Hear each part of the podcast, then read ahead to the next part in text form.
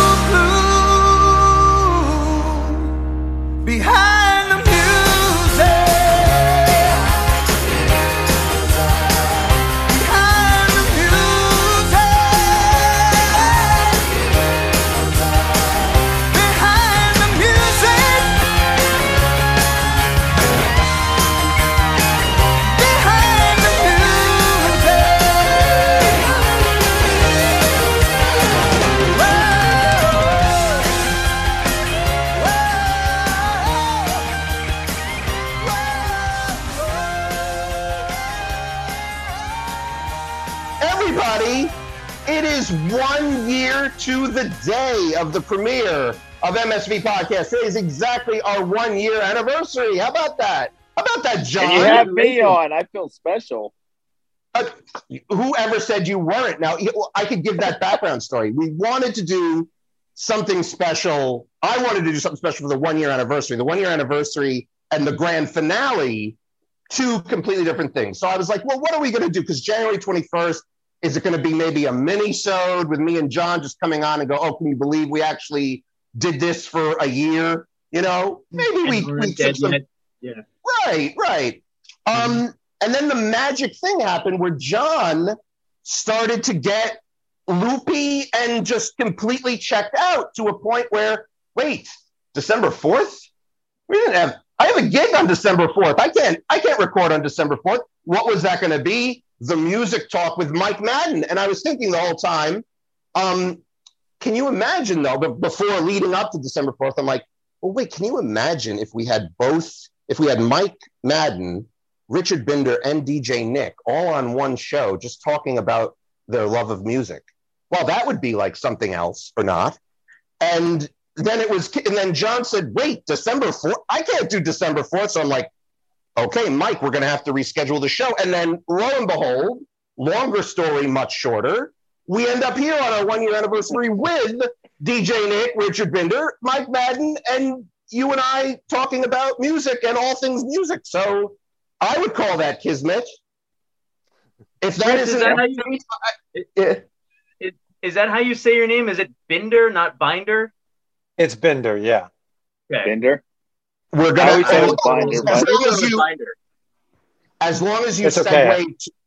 segue. I answer I answer to a lot. So, you know, Binder is fine too. Hey, hey, you. Yep. Hey. Sit- hi. Yeah. Hi. Yeah, I'm here. um, uh, John, then while we're while we're still at the top of the show, I wanted to mention something about Richard. Um, This is the Richard famous, the famous is- Miyagi. Oh, there. We never There's know so who's much. going show up. You never know who's going to show up on MSD podcast. Special guests are it. And um, so, Richard, there was a very specific reason that you are moving, and something you were concerned about in your space while recording this podcast. Would you like to share that with our legions of listeners and Nick, Mike, and John and myself?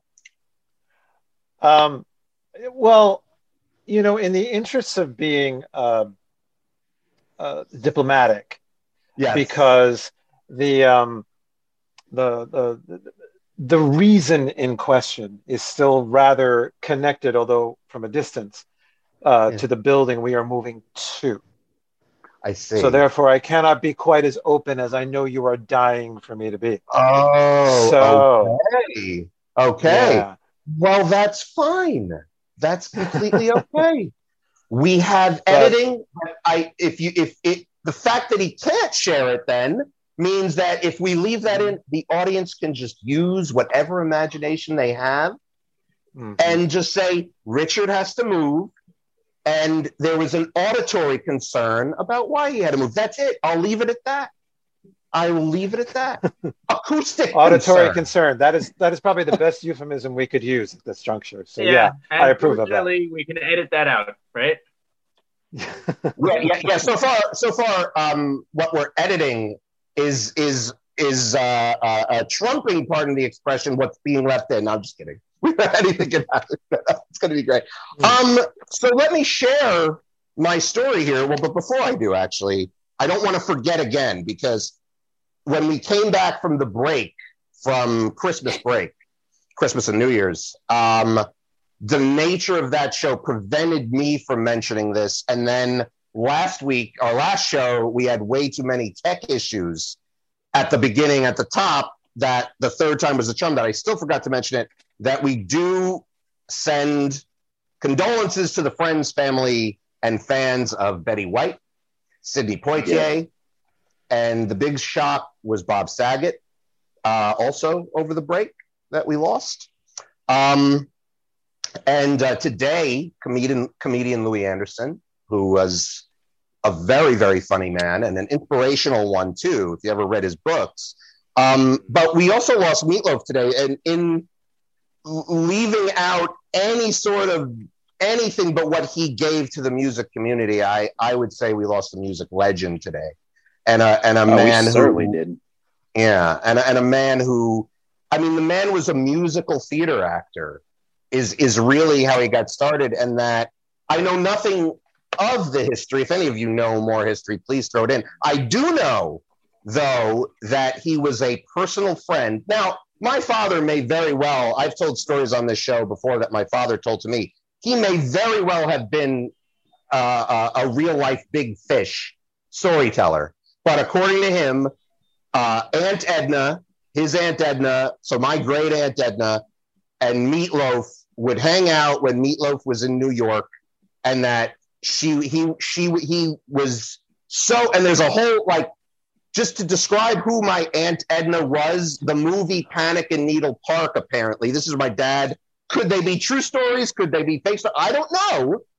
But I mean, I do have proof that uh, my great grandfather was the basis for Vorobyanev in Mel Brooks's The 12 Chairs.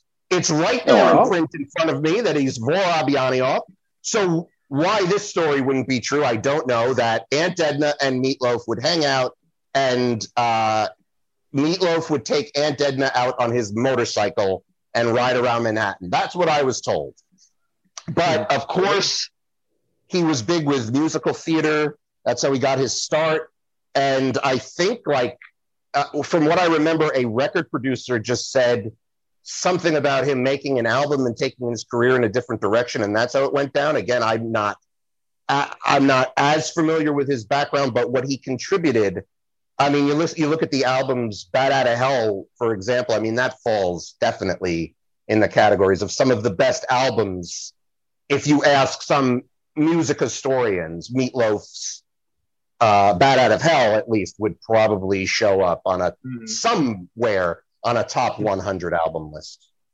Any comments I mean, on what that? other album do you know?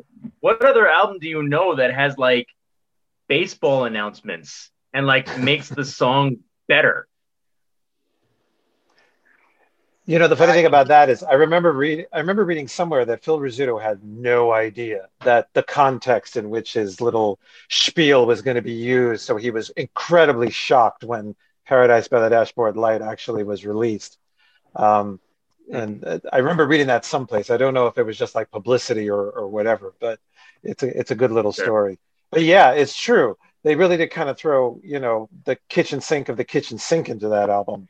You know, just to see just because Jim Steinman was such an over the top writer, you know, and he had these Mhm. big, like, you know, just grand visions of how he wanted his music to sound because he was really like into Phil Spector. So, like, you know, that whole wall of sound thing. And, um, you know, obviously there's a little bit of like a couple of nudges at Springsteen in there too.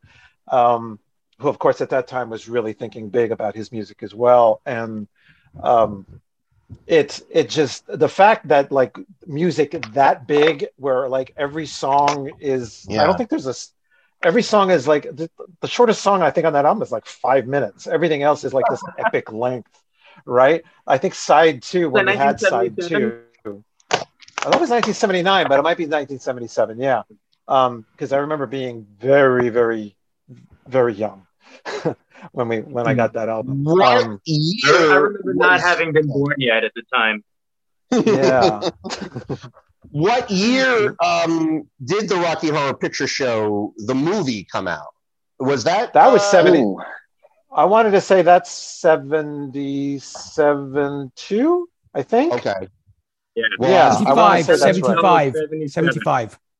Oh, was it 75? Okay. 75. All right. Um.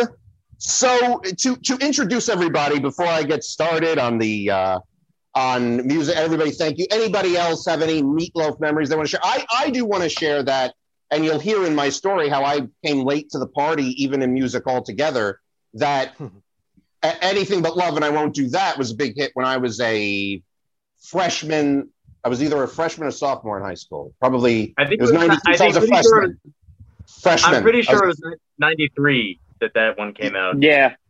I, I must Yeah. admit, I've never heard anything like that song, and it really was my introduction to Meatloaf. And then, you know, looking back, I mean, whether he was my personal taste or not, I always loved that song. Um, and it was a huge hit in and of itself. That, you know, I, I- I'm not sure that I, I, I mean, the man, whether I became a fan of his or not, there was no denying his passion, his uniqueness, and his showmanship.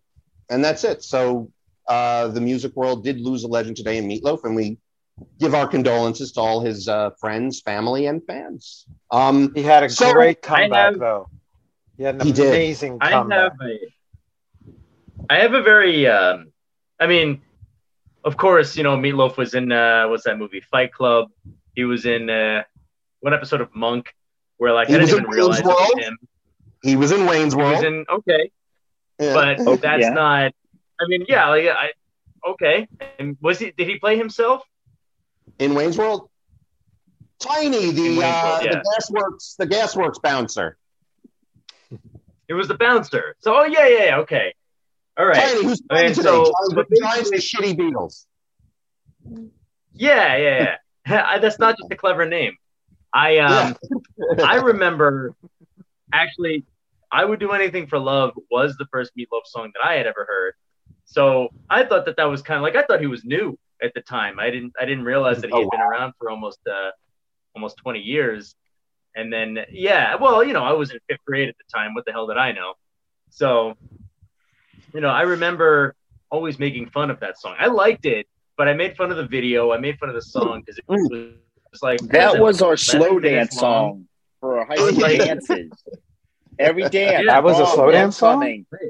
Everybody, Wow. yeah, that was Yeah. the song. You asked for meatloaf, and That was the everybody one. come out on the floor, and that was the slow song for the, what the 6 Mhm. minutes and how many seconds it was that that song went Wow. on. But mid '90s, it was meatloaf. Yeah. That was the go-to song. Yeah. Yeah. The funny Well, thing was- is, there the was actually- original, the original like track, the original album track, I, Mhm. I do anything for love, but I won't do that. Is actually twice that length.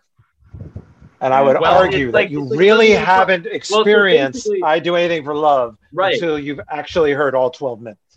I gotta look for that on YouTube. Basically, what, what they did, what they did in that song was, well, like the, the intro to that song was like half the song, right? Yeah. Like, and and for, and for MTV and the radio, I think they just they started with "and I would do anything for love," but yeah, there's that whole intro track. Yeah. Well, track. It's it's it's just the, the first half of the song, and I it- will- it is it's quite a remarkable song.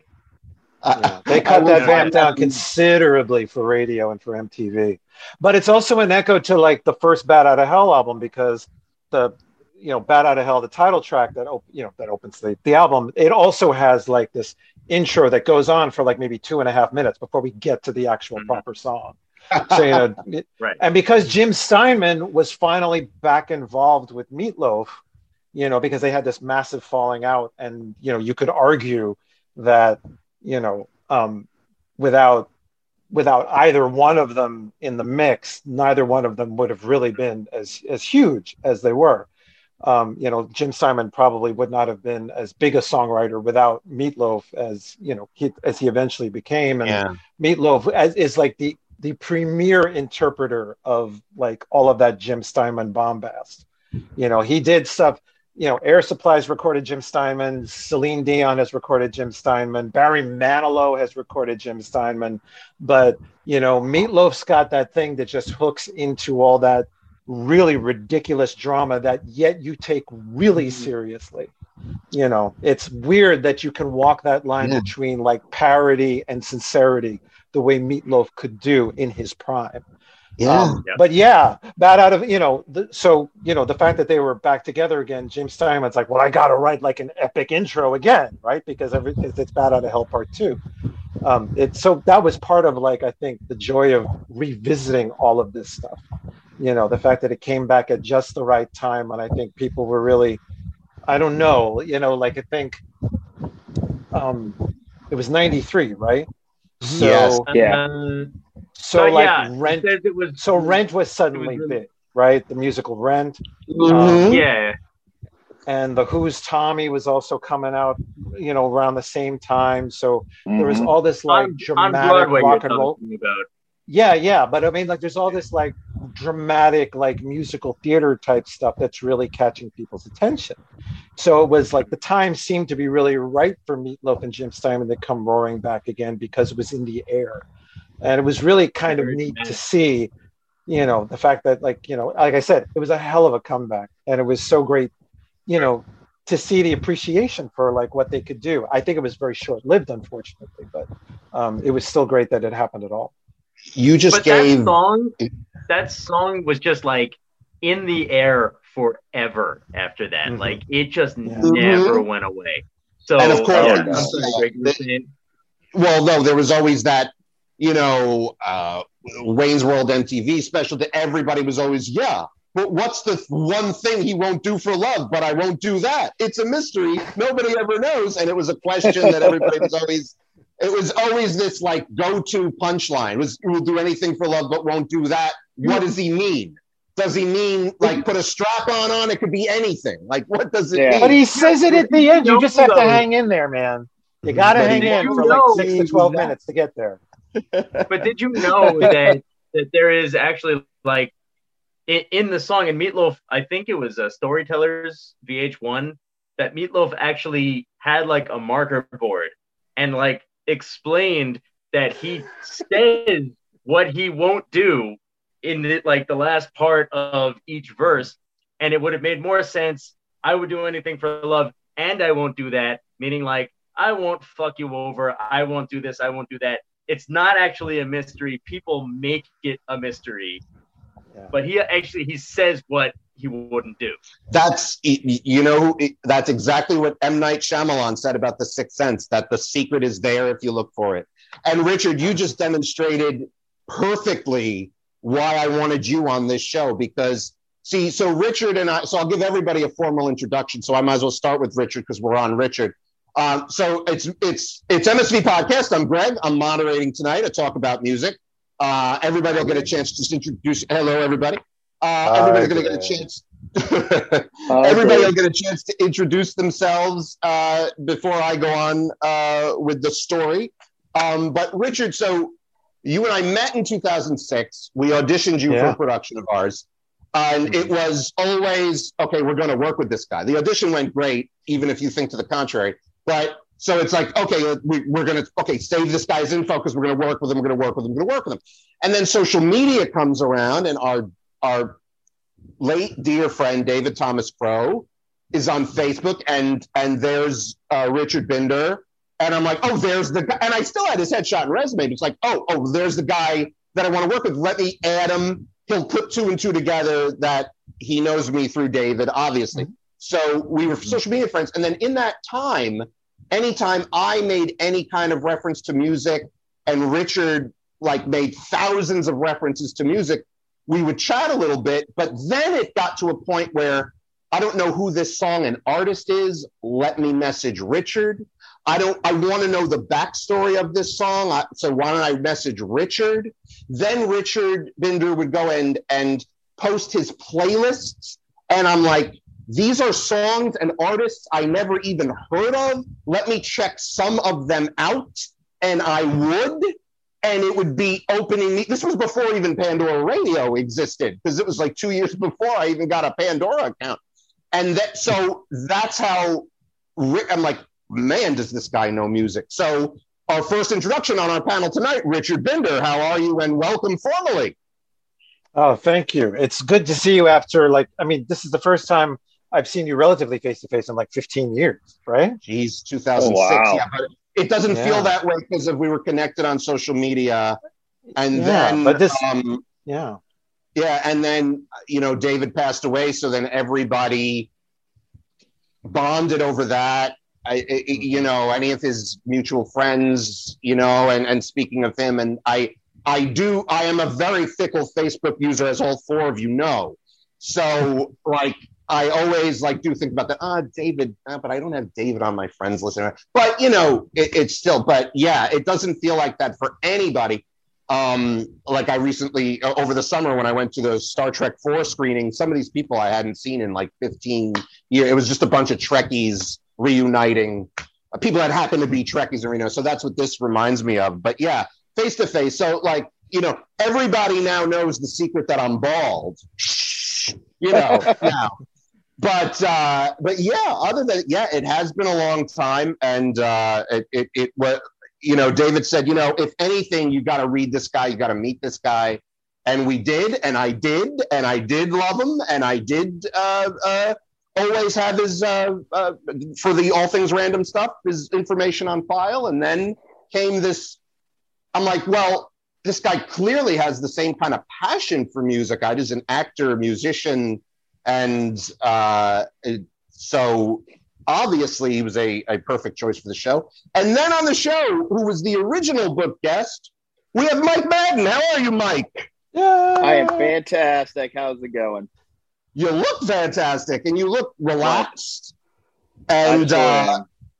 I, as far as you know, when I again, we'll get into my story and my music story, but when I got into REM for, and unfortunately, it was very close to their breakup because I couldn't wait to see these guys live, and that Yeah. might come up in my like music history, but I can't tell you how many of my closest internet friends I met through Primus and REM, and then just music as a whole. It really brings people together like like nothing else does.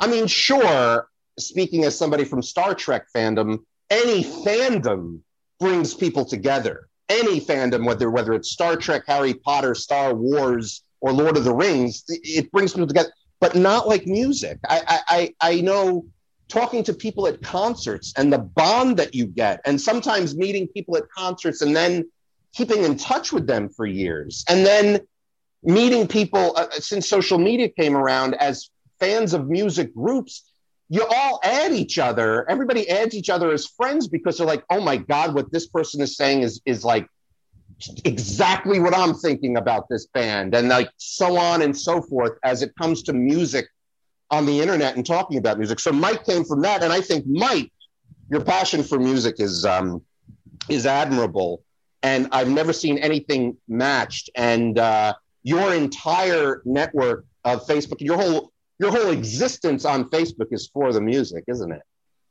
It is. Um, just from musicians reaching out, like some of my Yeah. idols, uh, Bruce Thomas of Elvis Costello and Attractions. Um, me and him talk every once in a while. Um, reaching out to him, me hooking you up with uh, the guys from Total Sprocket, Yeah. um, having conversations with them every once in a while. But just the stories. I'm Yeah. but the punk rock community. That's Mm. my thing.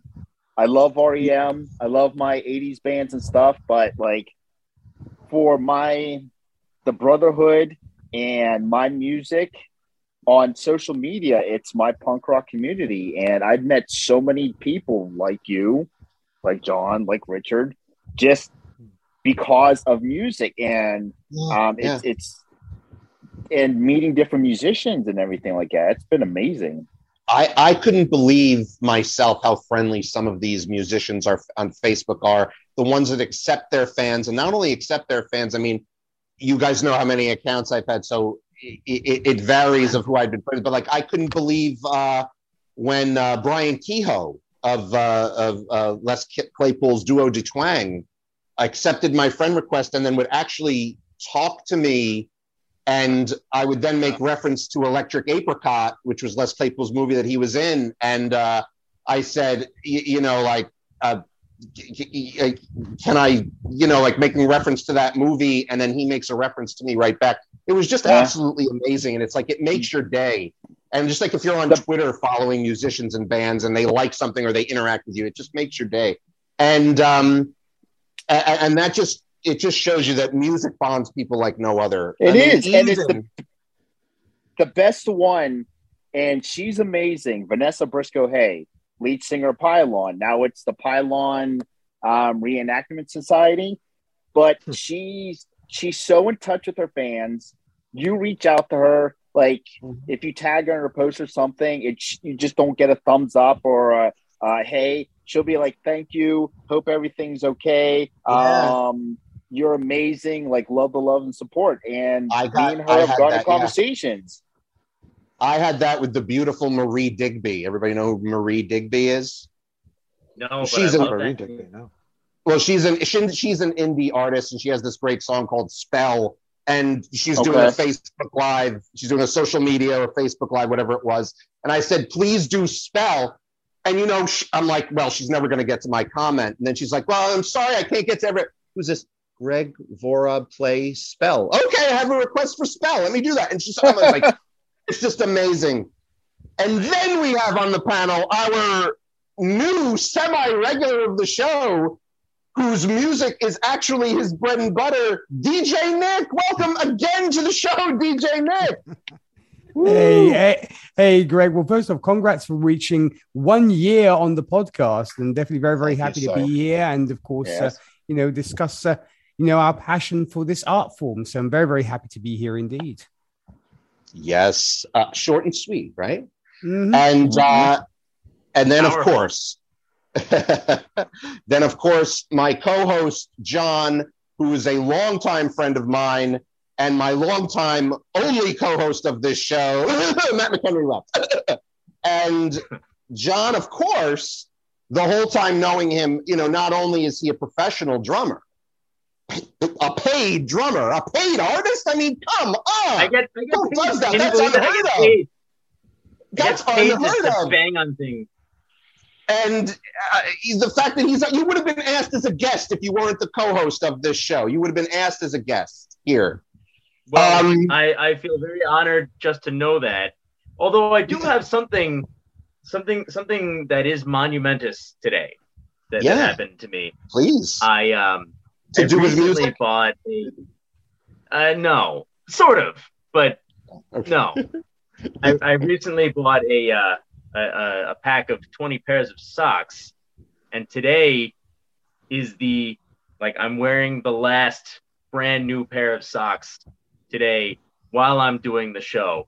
So you know, I, I figured you should all know that on the one year anniversary. on the one year anniversary. See? Brand new pair of socks. Now that's a, kismet. This is a newish shirt, but I've worn this a couple of times before. But the socks, brand new, never wore them before. Um, I, I should have thought of wearing a band shirt, but I am in fact wearing a Deep Space Nine shirt, and Mike has his Star Wars slash not really a fan of Donald Trump shirt, and that's awesome. All for you, bud and that's also we all have like our fandoms uh, represented very well.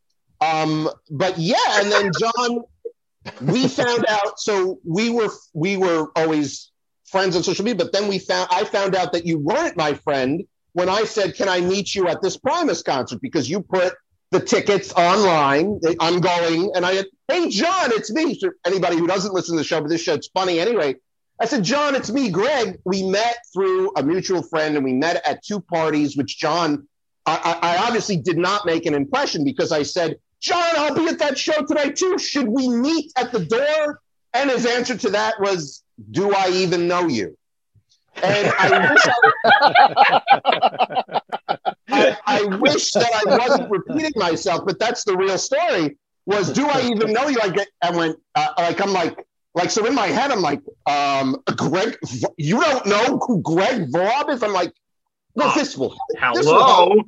Well, I'm like, this will help. You know, I'm the Seidenstein's friend. Yeah, that doesn't help me. I don't know who you are, dude.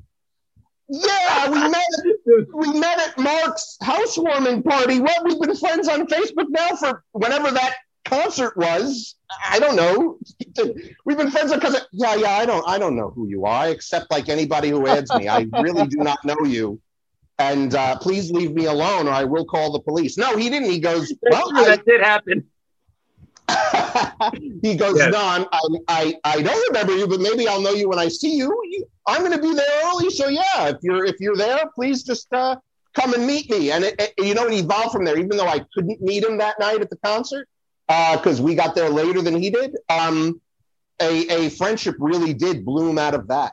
So we have mm-hmm. music to thank for that. So let me just share my story, ooh, which is actually a story to tell.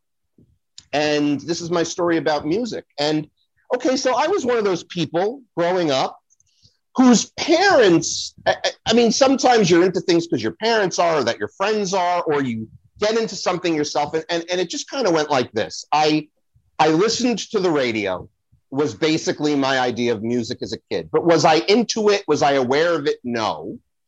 Um, very funny story because I want to fast forward a little bit. The first band if you want to call them a band that I was ever into, because I was like, I wanted to get into a band because now by this point, so 1996, I get my first CD player. So that's huge.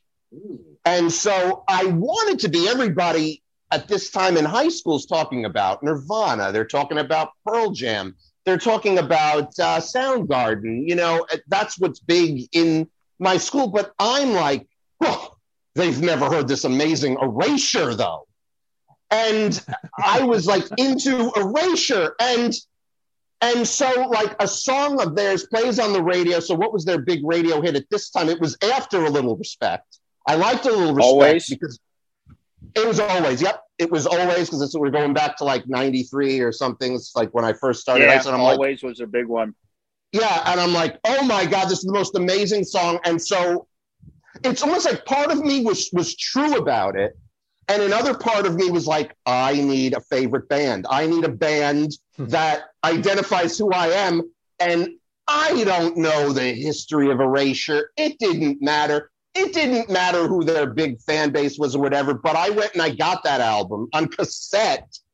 I Say, I Say, I Say was the name of the album. Yep. And I'm like, oh my God, I am enamored with this band.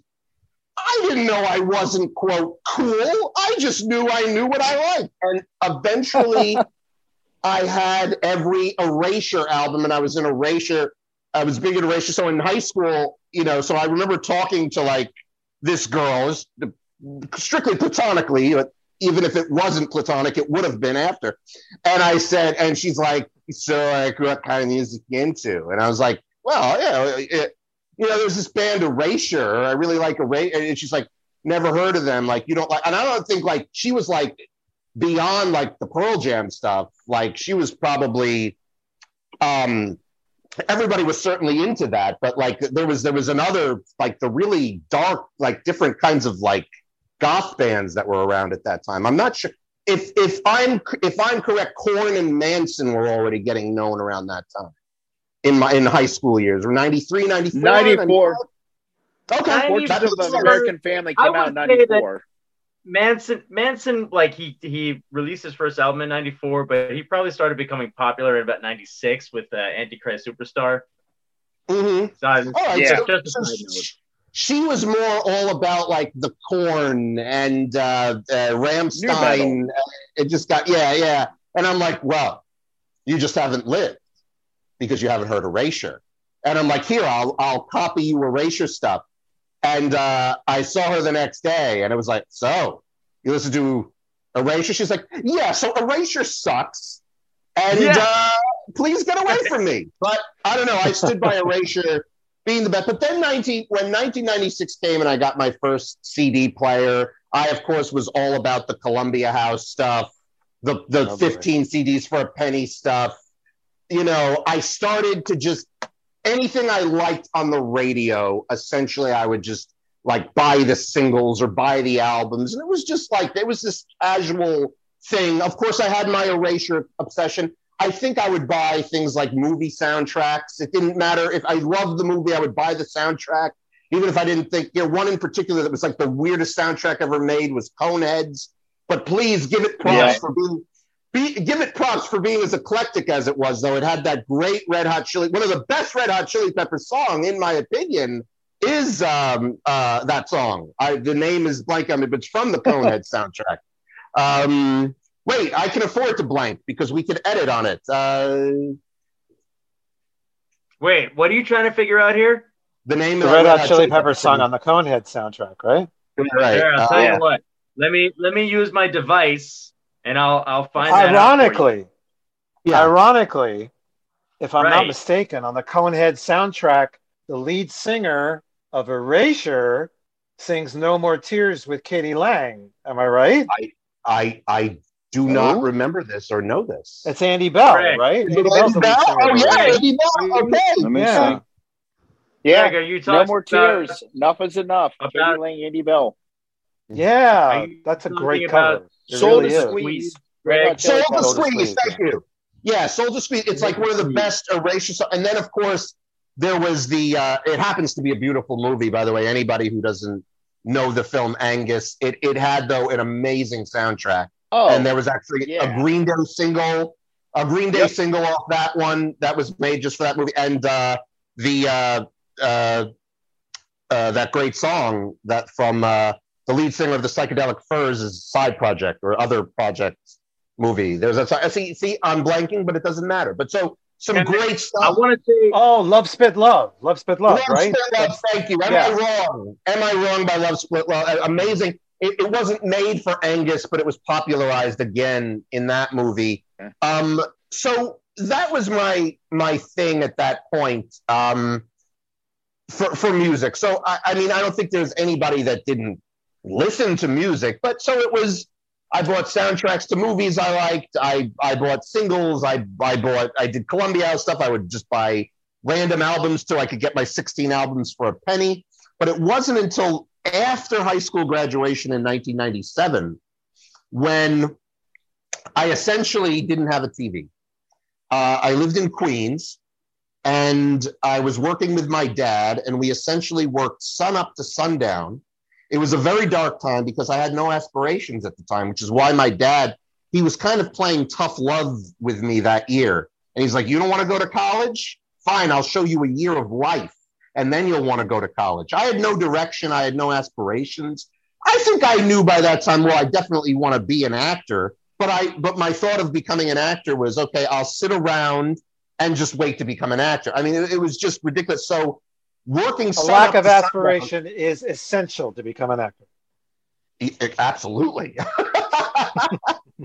so um, I had no TV. So what did I have for entertainment? I had my Sony Walkman.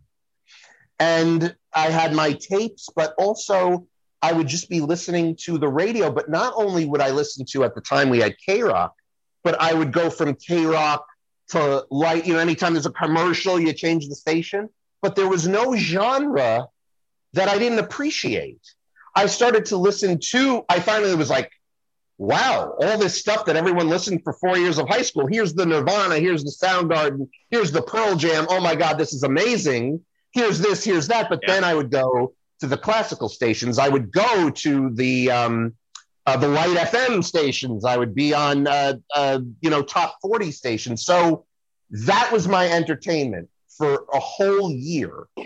Was just discovering all this music, and then not only was I discovering it, I had to know everything there was to know about everything that I was hearing. I had to get all these albums, and within so the fast forward to damn that year straightened me out um, because I did decide to go to college and major in theater. And by that time, so college comes around, and then by that time, I was hooked on music. And it wasn't just about the music, it was about finding out the history of the songs and the songwriters and hearing work of just songwriters. Like you want to hear the work of uh, Richard. You should know this. Who's the uh, uh, was it Martin Page? Was a big songwriter of like. Well, he wrote for Heart, but who else did he write for? People like him, people like David Foster, people like you know hearing wow this person wrote this song and wrote this song for this band. Mm-hmm. and by that time music became my go-to entertainment. So now here's the part where i'm going to sound pretentious but and as as much as i don't want it to sound pretentious it still will. Once i got into acting and started training as an actor all I was doing when I was watching film, not that it didn't entertain me, but all I started to do was watch the acting and their techniques and go, oh, I see what you did there. Oh, I see what you did there. But with music, I was blissfully unaware. I was not a musician. Sure, I dabbled and had five weeks of guitar lessons. I, I tried, of course, in grade school, they made you play the recorder. What the fuck was up with that? I picked the trombone to play in bands so that I got out of a class one time. So now I, that's a story for another in and of itself that I'm walking around with a giant trombone because I have trombone practices just so that I could get out of a class. I mean, ridiculous things all that like that happened through history, but I was certain after five weeks of guitar lessons that I wasn't even interested because you know what? I was like, you know what? I watch and then add the filmmaking aspect to it in the film producing. I mean, they're not A-list movies by any means, um, but knowing the process of filmmaking and the process of acting and watching TV shows and movies and watching them from a point of view of ah, I see what you did there. With music, I had with music. It was just became the pure. I didn't care that I wasn't a musician. It's like you know what? I don't want to be a musician. I want this to stay. I mean, what do you do to celebrate music? What do you do when you're sad? Find the saddest music you can. I, I mean, the emotions yeah. that music brought up. I mean, it's not like I'm saying I can't watch a good film, a good play, and that acting and actors do not move me.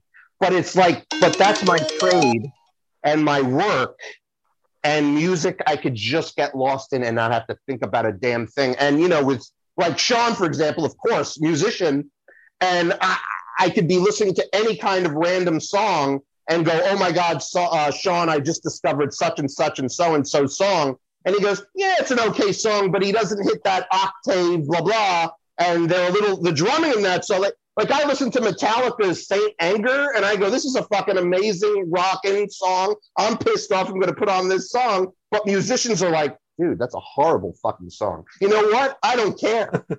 and you know, all right, Greg, can, can I yeah. can I qualify that just just a little bit? Now, like you're saying, so like you are to acting what the rest of us seem to be to music, right? Mm-hmm. So sure. I mean, Richard's an actor too. It's I was yes, but yeah. Good. All right. I mean, like, not to say that I don't know anything about acting, but I don't know oh, enough yeah. about acting that I like really notice the technical aspects of it and all that. Mm-hmm. Um, Saint Anger, Saint Anger, like you're saying, like, oh, it sounds terrible. Yeah. It, it's this has nothing to do with me being a musician. It sounds like Lars is banging on trash cans on yes. that song, and it just definitely so it's what everyone to me. Says, yes. That, and and right. a shout out, and, a shout like, out, yeah. Right, and now like we'll take we'll take like what Sean says, and Sean can be a little frustrating to talk to because he is he is very technical. He is yes. right. He is very technical, and if he listens to this, Sean, I love you so very much. It's this is not a personal thing that I'm saying, but Sean is very technical about the music, and is like, oh, he doesn't hit this, and he should have done this, and instead he did this, and blah blah blah. And it's like I may have those thoughts, but it doesn't get in the way of me enjoying it on an emotional level. Many oh, sure. musicians are that way. Many oh, oh musicians oh, are that way, and and I I don't like I don't envy them. You know, I'm I consider myself to be a very serious musician. I play many instruments, and you know, mm-hmm. I understand the, the dynamics, the ins and outs. Um, but I feel, if anything, that makes it more enjoyable for me but a lot of musicians are just sort of like it doesn't it doesn't fall perfectly so therefore I don't enjoy it. It's like, eh, you know, go. Oh, absolutely. Oh no, I, I, yeah. I, I, I, am not saying that every actor, I, and I'm not saying that I can't get lost in a great film or great movie. It just became that, you know, music sure. just became my number one escape. Just the way that I, and of course, if I'm like acting all day, or if I'm in like a four-hour class uh, in the city all day. I want to unwind with music. I don't want the television mm-hmm. on. I don't want to go to the. I want to go to a great concert. You know, mm-hmm. it, yeah. Richard, as an actor and a musician, oh my goodness, um, so much lack of aspiration. um, my thing wasn't. It, it wasn't really about that I can't enjoy music movies and and appreciate them for what they are. It's just that I'm just always watching something and seeing techniques of filmmakers or techniques of actors, and I go, uh huh, uh huh, I see that. And with music, I could just get lost. I was just wondering if, as an actor musician, um, if if anything similar of that nature uh, happens to you in terms of if if one can entertain you a little bit better than the other in the arts in either one of those terrific art forms film theater television and and music together um uh what if you are looking at it as a artist a fellow artist or um or, or from technical terms and anything uh to of, of what i just comment on about how music is my pure escape I think there's, I mean, for me, I think it's, you know, you've got two parallel tracks going on at the same time. You know, there's a part of you that is recognizing the technical aspects of whatever it is you're listening to, whatever it is I'm listening to. You know, I can say, oh, you know, the bass went up to the third instead of staying on the, instead of staying on the, you know, staying on the tonic or mm-hmm. whatever. Um, and, um, or or whatever like the singer chooses you think the singer is going to hit this particular note but they fake you out and they actually go someplace else. Mm. um, and you know you you get wrapped up i think in the artistry of it and um, that doesn't necessarily um, take away from your getting lost. Um, i think that's a part of getting lost too. When I, I think there's an appreciation for you know if you've ever made music and obviously you know you're an actor you know what it's like to make a film and you know it's like to yes, go on stage yes. and try and sustain a character throughout a night um, you know what it's like to play ball with somebody on stage and hope that they hit the ball back in quite yep. an interesting way so you can hit it back you know i mean being a musician it's the same thing um, uh, i don't think that one necessarily cancels out the other i think um, maybe when things are and maybe this is the same way when you're watching a film too when you're there's some kind of i guess um what's what i'm looking for? I guess there's some kind of comfort in predictability you know? Like you just know it, even the first time hearing living on a prayer dude's going for the typical barry manilow key change by the end of that sucker. You know it's coming you you know and knowing that it's coming is kind of like depending on where you sit on this fence is kind of like a joy in itself. It's like aha i knew it! Ah! That's what i was waiting for. And at the same time you're sort of like you know jesus christ john you know couldn't you have done something else? You know it's a little corny right? But then you know.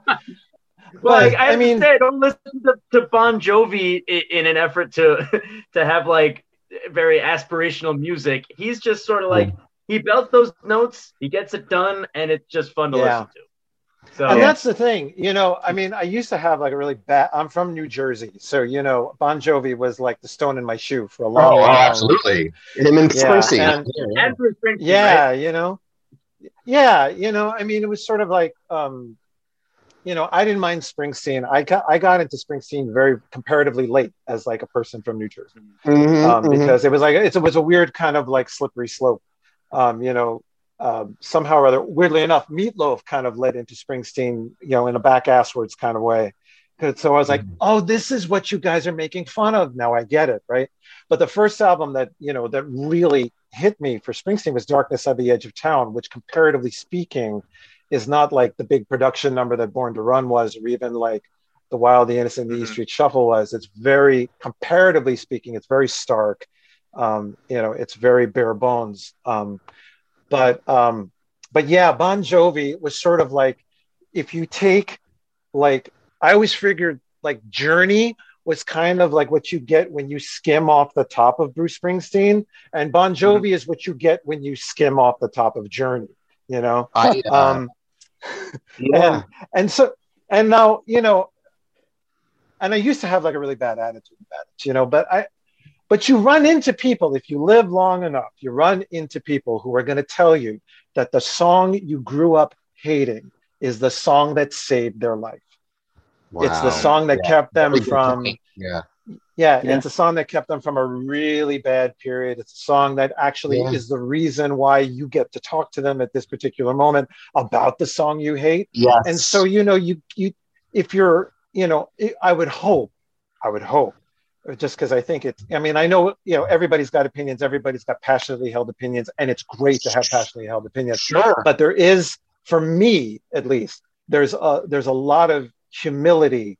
Uh, there's a lot of virtue in the humility that you gain from sort of going, yeah, you know, if Bon Jovi is what gets you through the night, then you know exactly.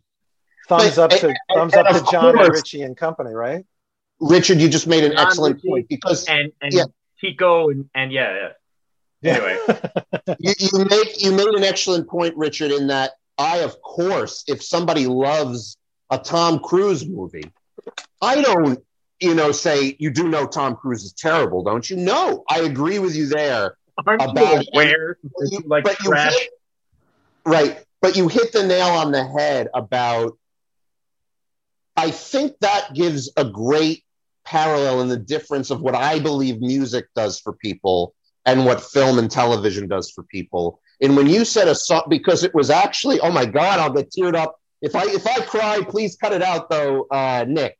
Um, see, I didn't know I was in love until I heard REM's "At My Most Beautiful," and mm. so that song, and that's of course one of the songs that like did it for me for REM. Nick, cut out if I cry, but do not cut out the choked up for Clint part. I'll give you guys a topic. A tic tac is neither a tick nor a tack. Discuss. yeah, I'm like, it, it, it, was music. It was music that I'm like, oh, holy shit, I feel this way. And so it, it was, um, I, I didn't know how I was feeling. And then, like, a song once told me. So I'm like, that is so much, that is a different moving thing than a great mm-hmm. performance or a great, beautiful film. Let's look at the, the film that just came to me in my head is like you look at a film like Schindler's List, it's beautiful for so many different reasons. But the thing, Richard, that you hit the nail on the head on was that songs and music does a different thing to people that I think film. Just, I mean, of course, I'm sharing an opinion here. Of course, you could look at a great film and go, "Oh my God, that film! I, I relate to it. It moves me, whatever." But it, it was music for me that went, "Oh shit, I'm getting to know who I am as a person. I'm getting to know mm-hmm. myself. The, these songs are speaking to my soul in that way. And that is what music did for me that I can't say that now some people might say, isn't that weird? I'm a musician and films and performances do that for me and not music. It doesn't matter because in my mind, there's no wrong interpretation of art, but at all. And anybody as a side note, listen to Robert Wool's hunk of shit monologue. There's a monologue about a painting and it's called hunk of shit and just watch that thing. And so for me, you, you hit the nail on the head there. Yes. So it's hearing songs like At My Most Beautiful from REM to realize that I'm in love. It was songs like Off He Goes by Pearl Jam that said, Oh my God, I know this guy and I am this guy. So mm. that could probably sum up my whole okay, so it's music that hits me in the gut. And mm and I can also just escape it. I don't give a shit about what notes people hit or if Lars's drumming sounds like shit. I, I, I just don't give a damn. If I like it, I like it. And it just became that music moved me in a way like other things didn't do. And that's just my personal story. Everybody else can have their personal story, but it all came back to that for me, and that and that was where my passion came from. And so we will move on to um, we we have we've heard actually the littlest from DJ Nick. So give us your summary of how music because now you, you, make a living with music and you're on the radio and you're a DJ and you're uh, it's your profession and you and Mike can fight right now about country. But don't worry, I have your back, Nick. Um, because I don't think there's a single piece of a genre of music from everything from from rock, alternative, rap, hip hop, and country and easy listening that I haven't enjoyed. And I think I always say this about people. I say, if you do not open your mind to every genre of music, you are doing yourself a tremendous disservice. That's always been something I said. So um, we can work Agreed. a little bit with that. But Nick, let's let's hear from you. Well, um, you, when it comes to me, I think it is very much a case of relativity, relativity and rel- relatability. In the sense, I think no matter what art form you look at, it, mm-hmm. if it mm-hmm. hits you, that's what matters. I mean, there are folks who are horror movie buffs, and to them, horror movies speak to, or there are folks who will literally cry in front of a painting. I mean, heck, I took a friend yeah. of mine over here in Milan, Italy, to see uh, The Last Supper, and she broke out into tears when she actually wow. looked at The Last Supper because it hit her that hard. So I think there isn't a an art form that can't speak to to somebody on some level. So you know, for, for, some it might be music, for some it might be film, for some it might be uh, art, for some it might be even a book. I mean. Uh, I actually mm-hmm. remember a, an anecdote that uh, my mother told me when she was uh, she was young and she started dating my dad, and he and they were holidaying somewhere on the, on the you know seaside resort, and he found her like sitting down in front of a book crying her eyes out. And she and he asked her what was what's the matter? And she said you know my favorite character died. He didn't get it because my father mm-hmm. is a man of science and to him everything mm-hmm. is logic. So but she was bawling because the her favorite character in the book died. So i think any art form yes. can very much speak to you regardless of what it is. It just depends who you are as a person and, yeah. the, experience, and the experiences that you've had. So that's the way I stand when it comes to that. Um, when it comes to my, should we say, personal experience within the music world, uh, I had a very brief stint as a drummer in a glam rock band because my brother was the the uh, should we say the Mozart of the ba- of the of the family, and I was the Salieri of the family. So what happened was he was the genius in the sense that at 13 years old, or even actually at 12 years old, he was playing Yngwie Malmsteen songs without any problems. Oh, wow. So he was literally wow. a child prodigy. So he was sitting down when we actually did a show, and he was the youngest person there was like in their 30s and they had the, it was crazy to see this 12 year old sitting down surrounded by musicians just listening enraptured to this child prodigy who could literally play Malmsteen at 12 because my the thing about my brother is he has a very natural ear for music so he can mm-hmm. sing. Any you can just put him in front of an instrument he will play it even if he's never played it once. I mean i'm a I dabble in drumming. And actually, one time when we were practicing, I went out to have a smoke, and my brother said, "Can I have a go on the drums?" I'm like, "Yeah, sure, go ahead, go ahead." So I was out smoking, and I hear uh, on the like on the edge of hearing, I can hear like a beat being being uh, you know kind of played. I go in, and my brother is literally playing as if he'd played forever but just that's just the hmm. gift he got. He's abandoned music now, and like there's a, there is a saying over here in Italy is those who have bread don't have teeth, and I think and and vice versa. I think that's the question. The, the situation with my brother is he has the talent, but he's not interested in pursuing music as a career, even though he could. Yeah. But um, but that's just his thing. No, me personally, I mean, I just got into music. Um, as I said, through my dad, who's actually a blues and jazz guitarist.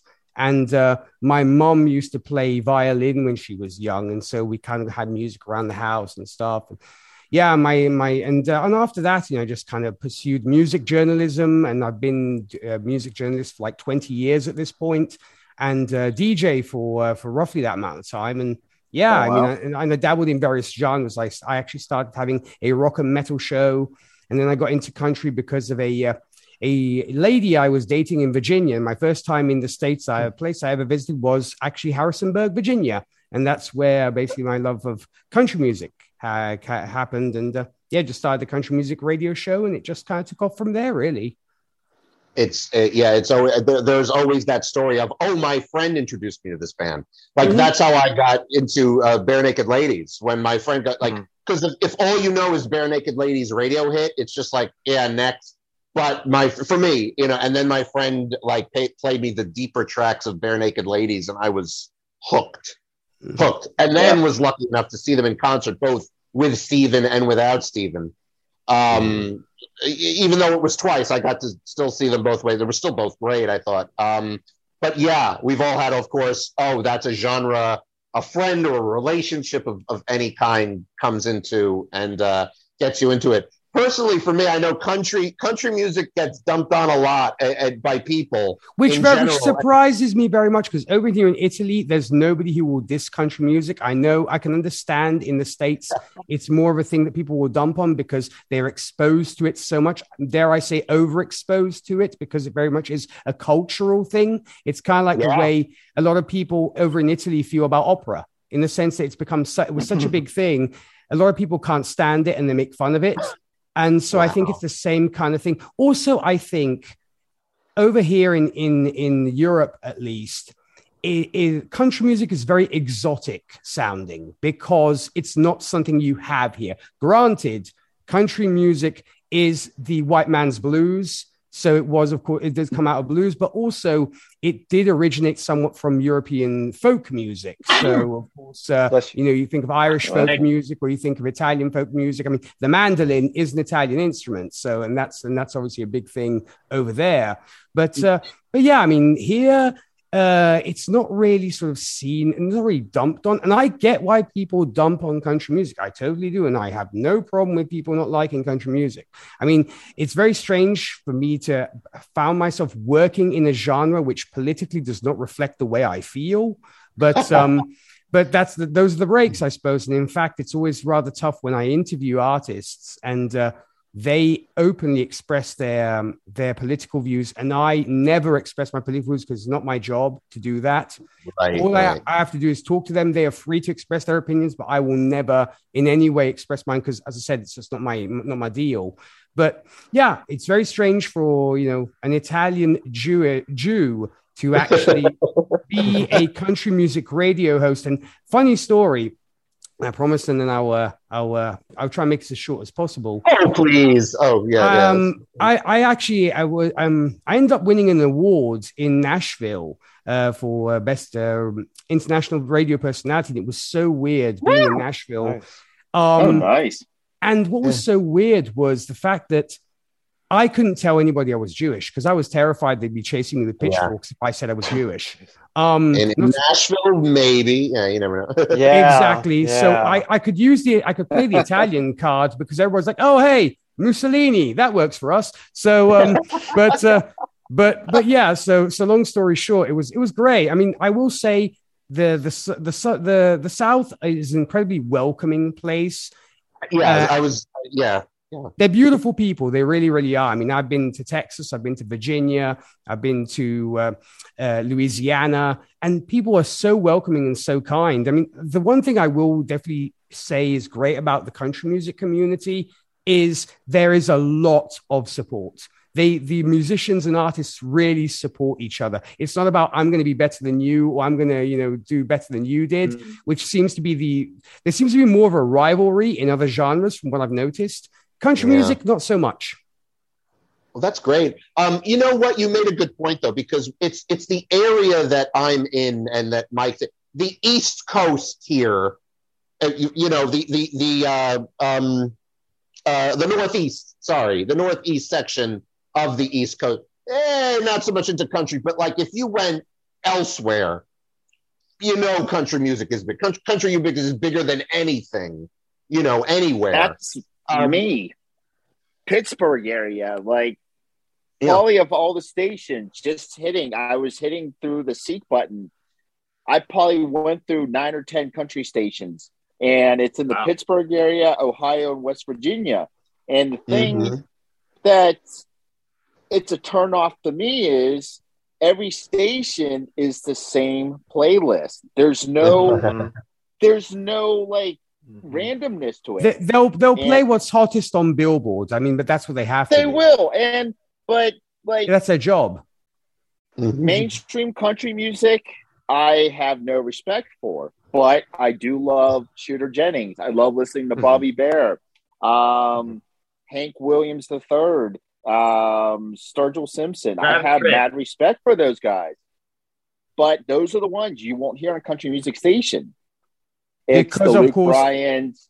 Yeah, because they don't fit. Well, one, I think they don't fit the mold. Two, they're not family friendly, and three, they just say things that might make other people feel uncomfortable for the mainstream audience. Yes.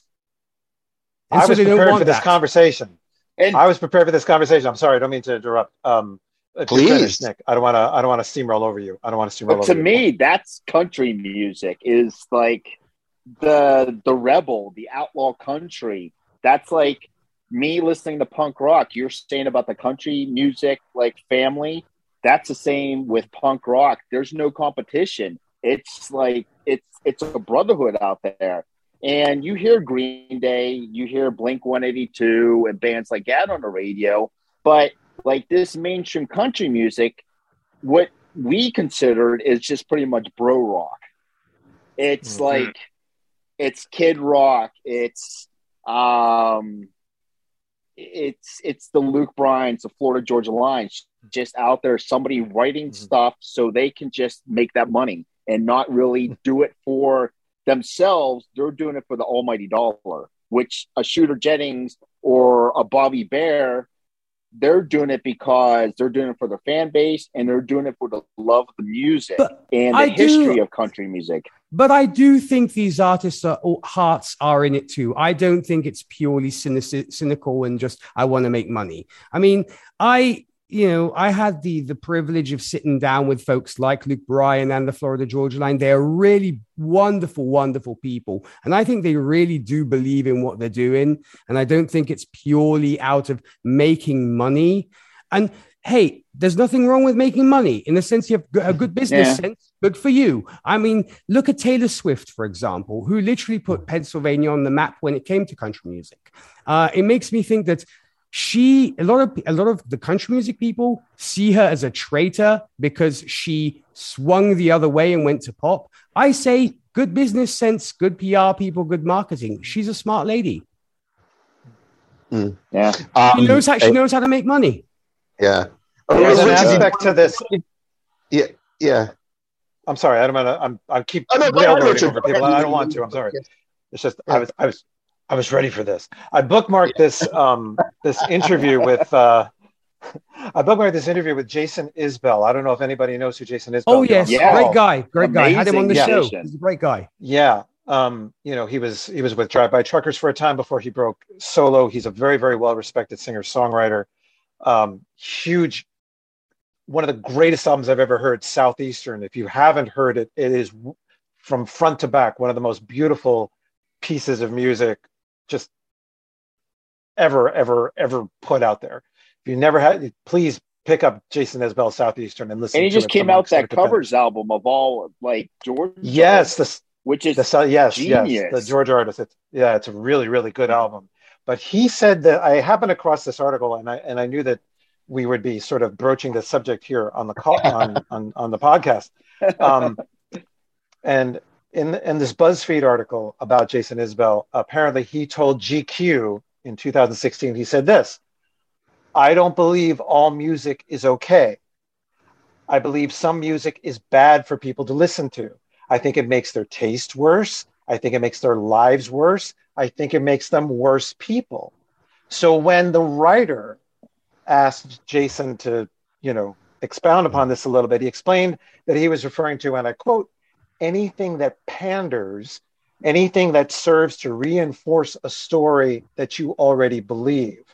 Now, there's a feeling, at least in as far as this writer is concerned, that that encompasses like at least half of what you will hear in like modern country music, the kind of country music, Michael, that I think you really react to very strongly in a, in a, in a yeah. hate sense. Uh, to your point, you know? though, I think it's not the musician's fault. I would actually blame my colleagues and the radio stations because because the listener these because um, Greg was referencing the time when uh, you know he had his Sony Walkman and was listening to radio stations and stuff. I mm-hmm. think that generation was more hungry to learn and discover new bands, mm-hmm. and they literally went out on their own to discover new bands. These days, I think your average listener is very much spoon fed by the disc jockeys. And the problem with that is you have a structure within the music business where they will play these songs, and a lot of um, not all listeners, of course, are very passive. So anything that is sent their way, they will eat up and they will consider great music. And so I think it's the role of the DJ has very much changed, sadly, where they used to be like your teacher, if you will, or your um, guide into the world of music. And these days, they maybe don't have as much say. It's the record labels that are also, you know, pushing you to play certain songs and everything else. And I think what is the big problem is one a major pacifism or passive pacifism of li- the listeners, and secondly the DJs and folks who are not trying to march to the beat of a different drum. I think another issue too is one of my old employees that I had it's this generation, they don't respect their history. He was all about hip hop, and I respect that. Before I got into alternative rock, REM, and stuff like that, I loved Run DMC, Public Enemy. Um, I listened to Easy E, NWA. I love the classics. And he would always come up to me. Actually, I ran a trampoline park in Pittsburgh. So, using my musical background, I would use music all about jumping, having fun, hip hop, Disney, you name it. And he would always come up to me, "Hey, can you put on some like some gangster music, some like hip hop stuff like that?" And I'm like, "A, I can't do that. It's a family park, profanity, all that stuff." But then I'm like, "But I am playing hip hop." He's like, "No, you're not. I want to hear G-Eazy. I want to hear." uh, Tekashi Six Nine. I'm like, what about Skee-Lo? He's like, that's not rap. I'm like, without Skee-Lo, you wouldn't have this music you listen to. Without Afrika Bambaataa, you wouldn't have this. He's like, that's not rap music. I'm like, but you got to understand, my generation, the 80s, the what late 70s, 80s, that's what made hip hop. Well, yeah, he wouldn't true. have any of this stuff, and he wouldn't like, like it's just trying to be in his head. Like, yeah, your stuff's it's not bad. You, to each their own. I respect his passion. His passion for music was amazing, but the fact that he was so blind to even listen to Ludacris, DMX, because it wasn't oh, yeah. part of his generation. Mm. That's what, that's where I think the, yeah. the education part comes in again because listeners are not being educated. That is yeah. that is what boils down to. I mean, you know, you think of you know you you mentioned those great names right there. You know, I could you, I could even think of people like Grandmaster Flash or Kurtis Blow. I mean, these yeah. people literally are the founding fathers of that genre. But I think the problem is there's a lack of the should we say those in in power if you will to educate the listener. It's all about i need to i have such and such an artist and i need them to get to number one in the billboard charts. Screw what came before. This is what matters now. And so therefore yeah. there is a lack of wanting to go back to your roots. I mean this the same case could be made for movies. I, you know, you go to a, I mean, I don't expect them to do this, but you know, a 20 something year old is not going to go and watch Casablanca, even though right. it's revolutionized oh, yeah. film, yeah. or they, they're not going to go and watch, I don't know, um, Citizen Kane, which once again, revolutionized film, be it uh, whether you like right. it or not. It's all about what is happening now in my time. I don't care yeah. what came before. And I think it's at the bay at the the the top of all that it's all a, a lack of those who can don't educate. do you we, think we though, that it's a um, Dick, do you think that that's like also a function of like just where we are culturally in terms of our attention spans? You know, yes. we, are very much we're very much like a, we need this now, we need this now, mm-hmm. and that mm-hmm. there's there isn't a whole lot of time to you know, just in general to reflect on anything that was even like five or 10 minutes ago. Good point. Yes, it's the post MTV generation where it's image, image, image, image, image, image, image. I'm going to get bored. And now it's very much like the Spotify generation where, no surprise, songs are getting shorter and shorter because the hmm. attention span is getting shorter and shorter as well. And in fact, a lot of musicians I've talked to say we put our hook or our catch like 30 seconds into the song because we know that folks will turn it off if there's not a hook. And so I think yeah. it's it, you you make a great point. I think it's very much the fact that there's no longer that attention, and I think it is very much that, like I said, that post MTV generation. That's why you'll put somebody in front of a movie that was made in the 70s, like this is so boring right. because they're like it's the pacing to them is totally wrong. It's like, when are they going to get to the fireworks factory? You know what I'm saying? It's just that's because the Simpsons reference there the for those who caught it. But uh, but yes, uh, I love it. I love it. But that's exactly Depends on what season, otherwise I'd be lost. but but yeah, I mean, a friend of mine recently, uh, who is a big um, a De Niro fan, he asked mm. me, I, I've heard of this film, The Deer Hunter. Should I watch it? I'm like, if you're a De Niro fan, definitely watch it. He came back to me and said, It was so fucking boring. It took forever to for anything to happen. And it's because we are just used to everything being very, you know, great point. It's all about everything and now. That's what it is. Yes. It's not, it's yeah. not I'm going to wait for the payoff. I mean, you even see this. I mean, I don't want to go into much of a tangent here, but I I love uh, superhero movies and superhero TV shows some MCU TV shows have not been understood by people because, like, when are they going to beat the crap out of each other? And they're not prepared to have two people actually make a great discussion and a debate about what's right and what's wrong because they want to see the blood, guts, and gore. So, yes, I think it is very much that. It's just that I want everything. I want it now, and I want it to be as bombastic yeah. as it can be. Well, you do notice pop culture in and of itself, music, movies, everything has changed uh, mm-hmm. over the years. Everything changes but yeah, a lot of great points uh, made there, uh, especially about music landscape. And it's not like, you know, I, I think that you look at, you made a comparison there to, or the Deer Hunter's point. You look at something like Star Wars, and to give credit where credit is due, it is so understandable why it became the legendary movie it did.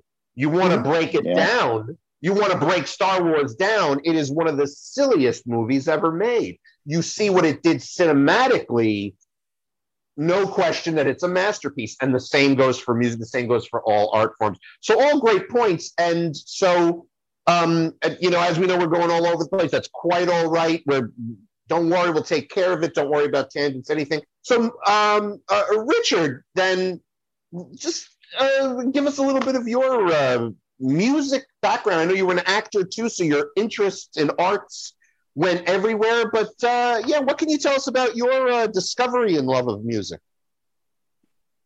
Well, when I was five years old, my aunt gave me two, my first two rock records. One of them was a Beatles collection. It wasn't like a like a classic Beatles collection. I think it was called like a collection of Beatles oldies, and so that must have been like 1973.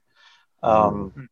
And uh, you know, and it had like the this it had you know we can work it out. It had she loves you. I think it went as far as revolver in terms of um, you know what was contained on there. Because like revolver's Eleanor, 19, Eleanor Rigby's revolver 19, right? Yeah that was the, yeah that was 1966 revolver.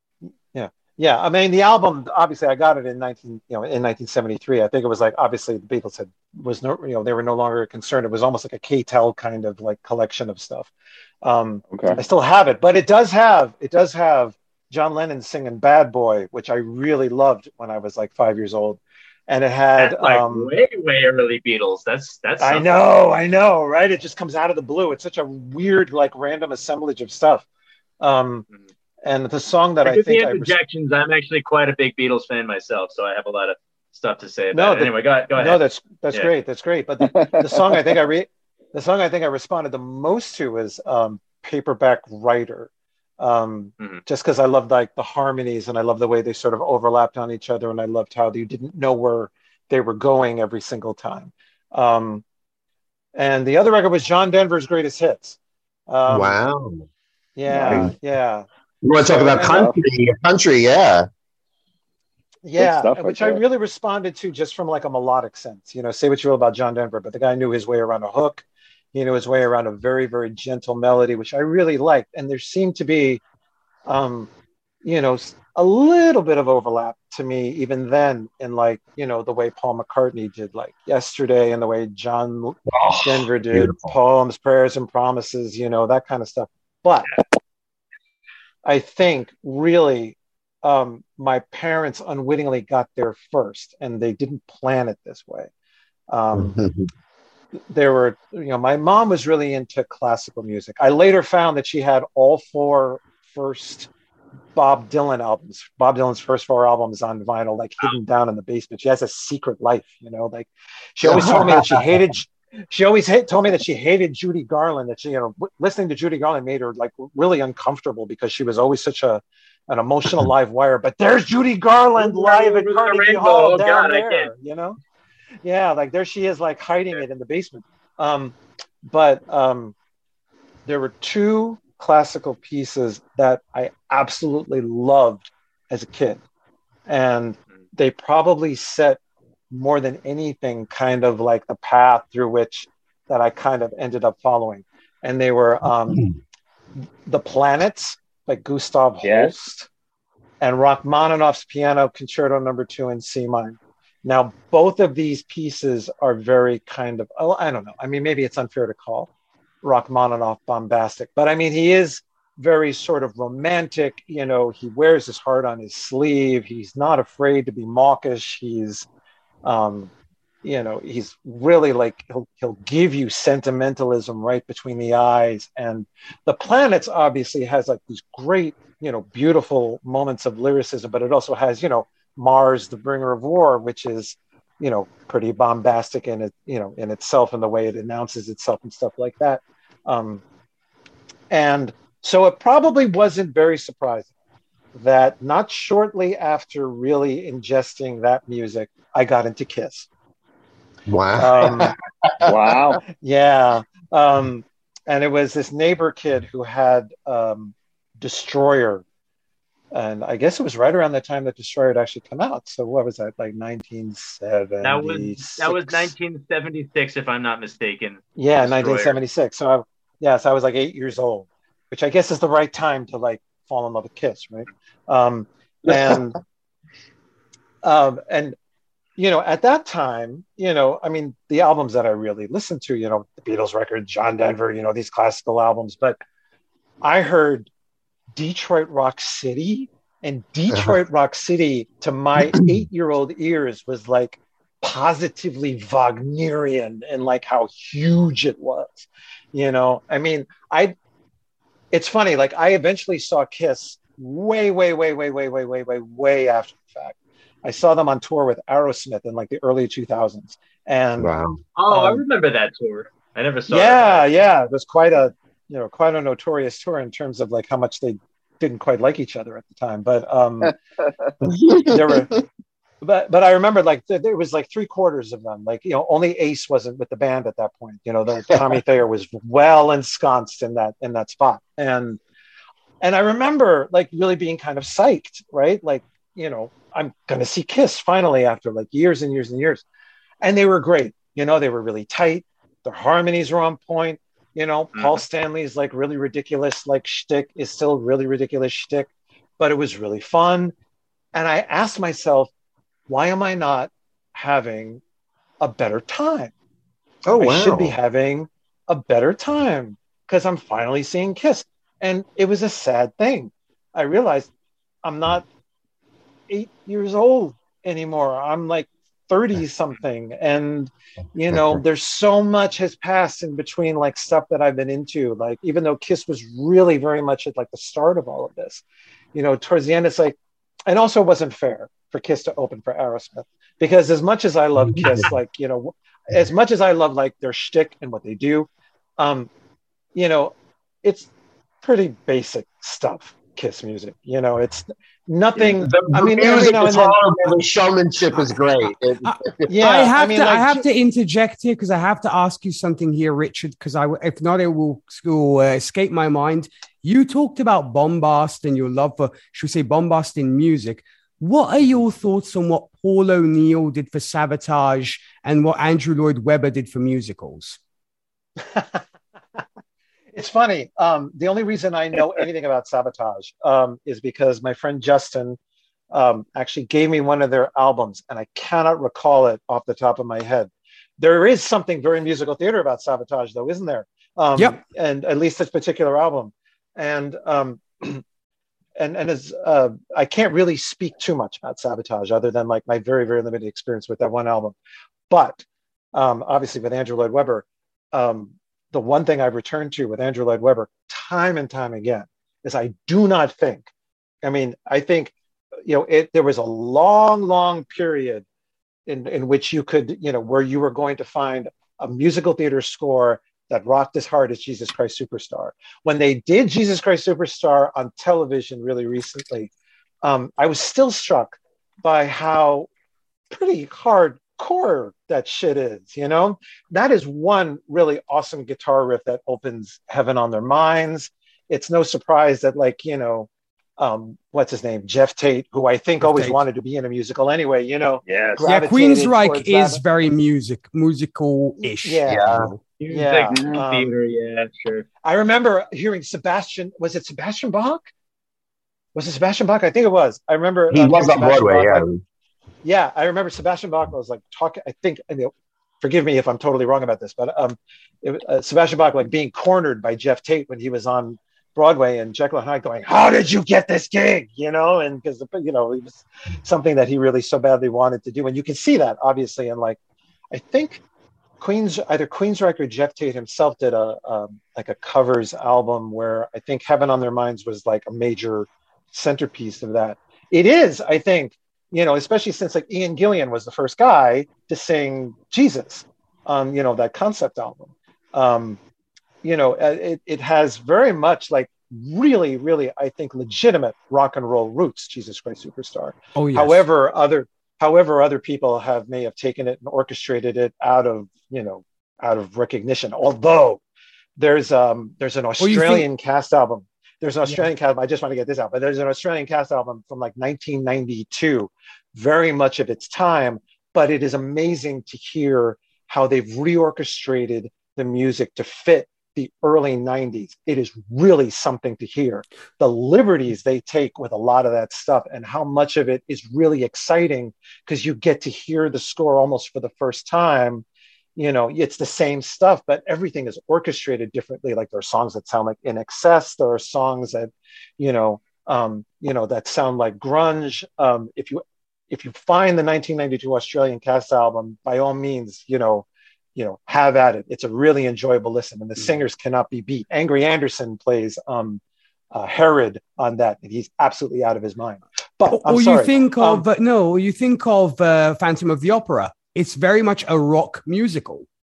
Yes, yeah, I think. Yeah, you know, it's funny when I when I went to see um, when I eventually saw Evita um, on stage, it was really surprising to me by how much that kind of rock too. I think Andrew Lloyd Webber, you know, has always had these kind of, you know, elements in his stuff. You know, mm-hmm. some of it's got very corny, you know, like Joseph and the Amazing Technicolor Dreamcoat. They use a lot of like pop and rock stuff that's, you know, kind of like, you know, uh, you it's know. cheesy, but it's, I love it. Yeah. Yeah. I mean, I love it too. But thing about Phantom of the Opera, you said it's like very much a rock opera. And it's like, yeah, it does have rock elements to it. I feel like most of it is not rock, though I feel like it has you know, like that, that main theme, da, da, da, da, da, da, like obviously then you know, the electric guitars and all that stuff. But I do feel like most of it is very operatic.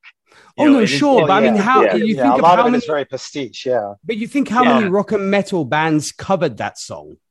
Oh yeah, well, just that one song, of course, sure. I've always, I have to say, I I've been in like what thirty bands in my life.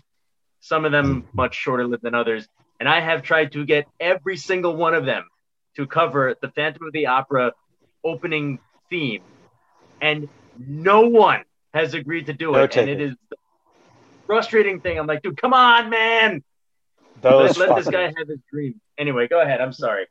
And then, Richard, no, um, I have to ask you, what do you think of Hans Zimmer? Then, speaking of composers who are oh man, persuasion. I love Hans Zimmer. Um, you know, oh my god, yeah. I had to throw in Hans know, Zimmer. yeah, no, I do love, I do love that guy's work a lot. I do, and I think, um, I mean, obviously, I have to pull up. You know, I listen to so much music, and I've gotten to such an age where I do not have like immediate command of everything. Um, but I just need to look at what it is I have here as far as Hans Zimmer is concerned. Obviously, you know, he's done the Lion King stuff. Um, mm-hmm. and, and that's really lovely. I have a kid. Obviously, we were very much a Lion King household for at least six months. um, but I mean, the score for Hidden Figures is like one that I return to time and time again, and that's the Da Vinci really Code theme. Which one? Oh, the Da Vinci oh, Code course. theme. Yes, yeah, yeah. I'm a sucker for that shit. And uh, you know, but he's also done. Yeah, he's done wonderful stuff for Interstellar too, and obviously Inception is a great score too. Um, mm-hmm. Um, yeah, and he's also he's Gladiator too, isn't he? Hans Of course he right? is. Yes. Yeah. yeah. and the Dark Knight yeah. trilogy, and the Wonderful Wonder Woman theme, and uh, uh, the guys Pirates, didn't so, backdraft? Yes, and he also did uh, Rising Tide and the Thin Red mm. Line. I mean, you know, yeah. you name it, he's done it. Yeah. Well, really I mean, going back, yeah. yeah, yeah, but I mean, going back to going back to to Kiss, um, Kiss kind of ruined any chances I might have had to be a concert pianist. I had this idea that you know because I just started taking piano lessons, um, and I was really responding to it, but then you know Kiss kind of ruined all of that, and it was weird how like you know how you know the the you know the the gateway drug was right? Because Kiss obviously in a weird way led to Aerosmith. Aerosmith led to a lot of blues bands, and a lot of blues led to Aretha Franklin, and Aretha Franklin um, led to a ton of soul artists and, um, you know, I think I also started getting Rolling Stone magazine when I was very young. And wow. Um, so I think the idea, you know, reading like rock criticism at that point was had sort of leveled off in terms of, you know, I mean, you had like these really impressionistic writers like, you know, Greil Marcus and, you know, Robert Christgau and, and all of these guys. Um, and you it was sort of on the cusp of where rock criticism was more like advertising for the album rather than like a legit deep dive into this stuff right? Because so, it was around the time that like thriller was about to come out you know oh, and and sort of change yeah. things. Um but you know i read rolling stone religiously every two weeks because i was interested in whatever new stuff was on the horizon that i wasn't hearing on the radio. You're talking about how nick um you know, you know, the audience is sort of spoon fed um, stuff, and they've gotten very sort of passive in the way that they consume music, and it's a real shame because mm-hmm. you know you would think, I, I, do think that like a lot of these streaming um, platforms do at least make a nod towards if you like this, you may like this too. You just have to sort of mm-hmm. scroll down and yes. see what it is that they're suggesting. Um, it, yeah, yeah. And, be, because um, you know I've and again, you know, I'm I'm very much on the on the. It was funny. I was I was very I was all prepared to make this point very very strongly, and then I had an experience like literally two nights ago that totally contradicted the point I was going to make. So I'm going to try and make both these points at the same time. Um, you know, the the one thing that um, Jason Isbell said about you know nostalgia and about how it's very easy to get mired in nostalgia. And if you do, you know, there's very little chance to actually grow, right? You know, the one thing I've I've very much committed my myself to, just as a person who doesn't want to stay stuck um, in in any particular thing, is I really do want to like be exposed to music I'm not hearing um, you know, it's yeah. not in my immediate circle. And so, you know, I don't get Rolling Stone anymore, and Rolling Stone isn't necessarily all that much of a help because Rolling Stone is kind of in bed with a lot of, you know, a lot of advertising and stuff like yep. that. So, um, you know, a lot of the times I'm just like looking at websites. I'm looking at Paste Magazine. They have like a Friday um, feature where it's like 10 albums to stream that came out this week. Um, there's allmusic.com that has like, you know, a new releases thing every Friday you know i know they're mm-hmm. kind of a cliche but pitchfork every so often you know manages to turn you on to like really interesting stuff and I, I, feel like you know just for like my brain and to not, you know, just it's very easy, I think, to stay in stuff that's comfortable and stay in stuff that even yeah. reminds you of stuff that's comfortable. And I would rather not do that. Um, so I, I really do make an effort to try and, you know, find stuff that I would not normally like because obviously, you know, with that background, you know, I, you know, with the, the, bombastic classical music and Kiss and Aerosmith, a huge, huge Aerosmith fan and all of that, and you know, the old, the old soul, soul stuff, you know, Aretha Franklin. In, interestingly enough, when I discovered Prince, Prince was a gateway to so many things. Prince was actually a weird gateway to Joni Mitchell's jazz period because he, in an interview, talked about how his favorite album, uh, his favorite Joni Mitchell album, was "The Hissing of Summer Lawns," which was an album mm-hmm. I had never heard of before. So I'm like, I if Prince likes it, I got to go find mm-hmm. "The Hissing of Summer Lawns." And you know, discovering the hiss, hissing of summer lawns turned me on to Jaco Pastorius. It turned me on to, oh, geez, uh, what's the, what's a guitarist's name? See again, like, you know, I'm old and these names go out. Name me some jazz guitarists who are really Pat Pat Metheny, Pat Metheny, yes. Pat Metheny, um, okay. You know, because because all of these guys, you know, played, you know, they were her touring band for the longest time in the 70s. So, you know, and I never would have discovered that if it wasn't for Prince. Um, mm.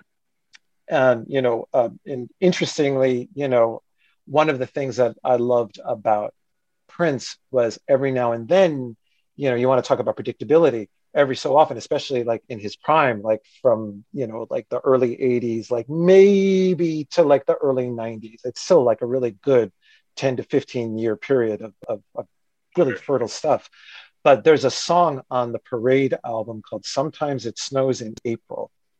And um, I had learned to play it by ear, but there's a chord in the chorus that totally threw me for years for like I could never figure it out. Um, it's just this random thing on the way to like a more predictable, you know, place in the chorus that you know Prince just threw in there to fuck with your expectations, right? Um, mm-hmm. Like he must have like stumbled on this thing and go, yeah, I'm throwing this shit in because nobody's going to, you know, this is coming completely from left field um, it's a beautiful song. Sometimes it snows in April, and you can totally tell like where his Joni Mitchell stuff comes from. And it was maybe two two and a half years later, I cheated and I stumbled upon the sheet music for Parade and the old Colony Music in Times Square when Colony Music was still there. You know where every actor would go and get their sheet music, and you know, uh-huh. and uh, and I found out it's a B flat two and the B flat two, I was like, holy fucking shit, right? The B flat second, right? Like, you know, like he just took the B flat and like lowered the D to the C. And I'm like, why didn't I think of that, right? Um, and, but it's that kind of, I mean, I don't want to call it novelty really, because I mean, to be fair, like, you know, obviously Prince threw that in, you know, to fuck with you, but it makes perfect musical sense in the phrase and what it is he's trying to get across in that particular moment.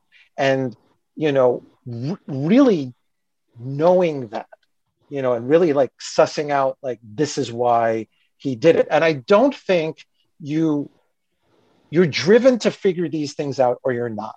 You know like you greg were talking about how you know you got obsessed with like everything about an artist and why they wrote the songs that they did and what was the history yeah. behind this and yeah you know and yeah. what else did this songwriter do and who yeah. else have they written for you know that enthusiasm either kicks in the switch gets flipped or it just doesn't and you, and know? you know what and, I always say? Yeah, sorry to interrupt. But you know what I always say? Okay, so there's a song by Vertical Horizon called "I'm Still Here," mm-hmm. and they interview, and this has happened several times where they interview the songwriter, and uh, uh, the the one of the more beautiful stories is um, that uh, Depeche Mode's uh, head writer. Isn't the lead singer, but he's the head writer of the. the Martin he, Gore. He never. Martin yeah, Gore. Yes. Gore. Martin Gore. Yeah. And yeah. so there's this beautiful song from Vert- Vertical Horizon, I'm Still Here. And it means one thing to me. And the songwriter said, I actually wrote that song when I had the flu and I couldn't sleep and I had the flu. So I went ahead and I wrote that song. And you know what? That doesn't matter Because when I say there's no wrong interpretation of art, whatever the song means to you is what it means to you. I don't care what the songwriter intended. I don't care what the screenwriter intended. Whatever it's making happen. And you're not wrong for feeling those feelings or thinking your thoughts. And anybody that tells you you are is a pretentious bastard because it's art. Mm-hmm. And there shouldn't be rhyme or reason for what it does to you. So I remember being on a thread or something about this particular vertical horizons. I'm still here. And someone goes, he had the flu in the middle of the night, so he wrote this song. Well, that just changes everything to me. And I said, why does it have to? Mm-hmm. You know, I'm like, why does yeah. it have to? If, if you're getting that feeling from the song, that's what it's doing to you. You're not wrong. That's the beauty of music. It's the, it's the beauty of art, but it's the thing about uh, uh, uh, music, and you can interpret it in any way you want, and it doesn't make you wrong if that's not what the writer intended it to be. It's you like know, under the blade by twisted. It's like under the blade by Twisted Sister, which is actually about a dentistry appointment, and other people see it a completely different way. Well, uh, yeah, and then there was um, in, in the story with uh, uh, um, "Precious" by Depeche Mode. It's the only song that he because Martin Gore, I, I believe, who wrote "Precious," which is about him speaking to his child after he his he and his wife got a divorce. So this is him speaking to his child. And he said, I revealed that it's the only song that he chose to reveal. But, but otherwise, his attitude was, I, I wrote the song. Here's the song.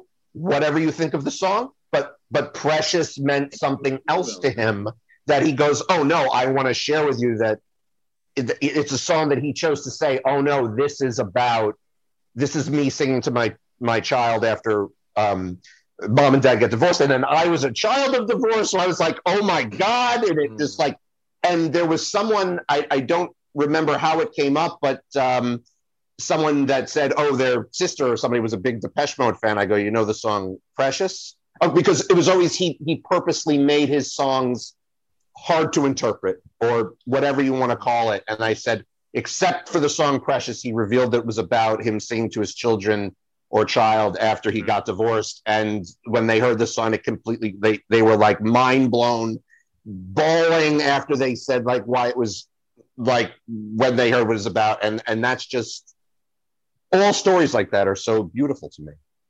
Um, it does like it does throw you a little bit though when you find out like there's a different interpretation on the part of the songwriter, a different intention than what it is you get.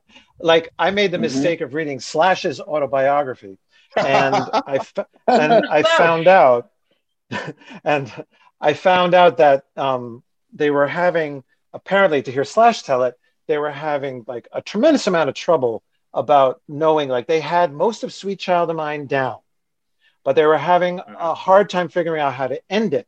So they're all sitting in the studio, and Axl is muttering under his breath, "Where do we go? Where do we go, we go now?" now yeah. And Mike yeah. Clink said, "That's it." That's what we're going to do. And I'm like, are you fucking kidding me? Because when I heard Sweet Child of Mine, and you can't choose these things, right? You can't choose these right, moments when right. they happen to you. Sweet Child of Mine was like the most important song to me in like 1988 because I had taken a theater gig to be close to the girl I was dating at the time, and the ink hadn't even dried on the paper before she broke up with me. And so I'm doing West Side Story and Grease in dinner theater in upstate New York in rotating rep when I could have been like, you know, often like, you know, some really picturesque place in New Hampshire, all because I mm-hmm. stayed for this relationship that totally went sour on me. And I happened to be driving home from the supermarket back to my like echoey lonely, lonely apartment that I took because it was across the street from the rehearsal studio. And I heard Sweet Child of Mine for the first time, and it just totally blew my fucking mind, you know. And the idea, right? Like, here's this guy talking about this absolutely perfect person, and then the music where you think it's going to go to that like typical Bon Jovi Barry Manilow key change. Instead, mm-hmm. it takes that like shift into like really like mournful minor and then it gets really pissed off and then it comes back down and he's singing where do we go? Where do we go now? And obviously the storm clouds have started to like come in. It's like mm-hmm. you know it's like dustin hoffman and katharine ross in the back of the bus and a graduate right? It's like this incredibly intense thing. And here i thought all of that was born out of like this incredibly like emotional intensity. But no it's Axl fucking mumbling about what the fuck do we do next, and it totally pissed me the fuck I, off. For a it week. might have been, it, yeah, it might have been you that told me that story. I've heard that story before. I do believe that it was you because we were having I, this sort I of think conversation. I was the one who told you that story. Actually, you may have, you may have, and yeah. you know, for me, again, yes, I do realize, like, like, well, that's like, uh, uh in fact, like when I thought. um when I thought Billie Myers was a male and I heard Kiss the Rain. And I thought Billy hmm. Myers was a man. I thought Billie Myers, I didn't realize this was just like I thought for years Neil Sedaka was a woman. But anyway, I didn't know who Neil Sedaka was. And I thought, yeah, Laughter in the Rain is, uh, and uh, Breaking Up It's Hard to Do is by a, uh, a woman. But yeah, I didn't know Billie Myers was a, uh, a, a woman. And I thought that this was a man singing about his heartbreak. When I went to buy the album and or the single of Kiss the Rain back what in the late 90s was that? Or mid 90s late 90s i didn't want it anymore. I'm like this is the heartbreak of a woman not the heartbreak of a man. But in the end you, you, your your point was great. Yes it's like a oh bummer. That's all you meant by but again sometimes you don't even know if the musician and or songwriter is just saying lip service. You never know. Like it could mean something complete which is why martin gore goes no, I like to be. Um, um, I'm losing words here because of how great and this conversation is, and I'm blown away that this is even an MSV podcast episode. And I believe John could say the same thing. We can't believe this is an episode of the show. This intelligent, deep conversation here we're having. So things are escaping me, but um, yeah, leave it cryptic. You know, always leave it cryptic because it's completely your interpretation.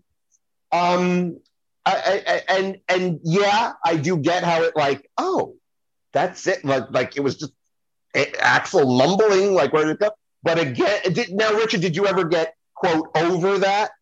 And it began oh, to mean something. That, yeah, I figured. Yeah, you know, I mean, there was a part of me that like justified it that Slash and Axl were on the outs when he wrote that autobiography. He could just be like mm-hmm. talking shit and all that, you know, just, um, you know, I, it it meant something to me anyway. And you can't yeah, really exactly. tell me that, you know, even if it was, you know, a fluke, you know, it's a perfectly executed fluke. There's so, oh, you know, yeah. everything Wonderful. about that song interlocks yeah. in a way mm-hmm. that's absolute genius that I don't know, like maybe they've gotten to that point, you know, maybe they got to that point a handful of times since then um, but that's just like a, you know that's a total total watershed moment. So if Slash wants to piss on if Slash wants to piss on my expectations about like how Look, deep Axel yeah, was, um, he can have it. But I'm I'm, yeah. I'm I'm in denial about the whole thing. I am.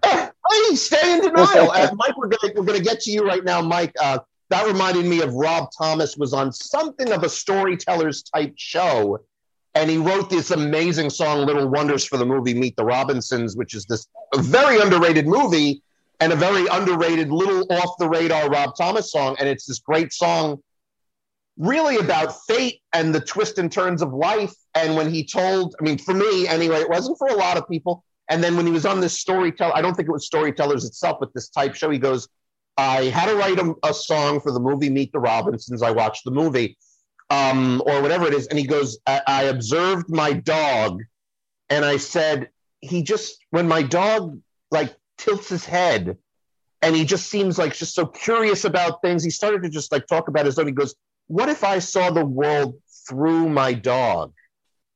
Mm. And that's how Little Wonders was written. It's just nice. the, the, nice. about, about writing it through this perspective of his dog. Um, I know we're going way over on time, and I know not everything here is going to make the show, but Mike, Mike, our original guest, who we're now joined by all these fascinating, uh, by Nick and Richard, and then, of course, me and John. But, uh, Mike, uh, let's just hear a little bit about your journey with music. Jeez. I kind of got it was late in the game for me, like with my passion with music. Like you, ooh, I lost one of my earbuds. Um, my thing was I listened to the radio when I was a kid, and whatever right. was on the radio, I'd make a mixtape, and it didn't matter if it was listening to El DeBarge or if it was hmm. listening to Poison or Mars, pump up the volume. Whatever's on the radio, that was my passion. But somehow something clicked in my mind big band music. Big band music kind of got me into everything. I start getting passionate about it. I get into high school. I start playing instruments, um, baritone. I was a trombone player. I get into jazz music. Big band leads me into like the whole jazz thing. And I'm still kind of on the fence with music. Um, bands that I'm obsessed with now REM, Beach Boys, um, nice. the Beatles. I couldn't stand them. I wow. heard Stand. Yeah, yeah. REM back in the 80s. I hear Stand. I thought it was horrible. It's like, is this like the Beatles yesterday? I still, I'm not a fan of that song, but just hearing wow. the Beatles, the Beach Boys, just like, what's yeah. with these, like, these guys just singing harmony? I couldn't do it. but it wasn't until 91 um, Automatic for the People came out and I oh, hear the most depressing song in the world, Everybody Hurts. Uh, okay. I fell in love. That yeah. song just like it did something to me. So go to Columbia House and I'm like, what's REM eponymous? I don't know. It sounds cool. My buddy orders it for me. I listen to it, fall in love. Don't go back to Rockville. Finest work song. Um, hearing the Hib-Tone version of um, Radio Free Europe, how raw they were back in the 80s.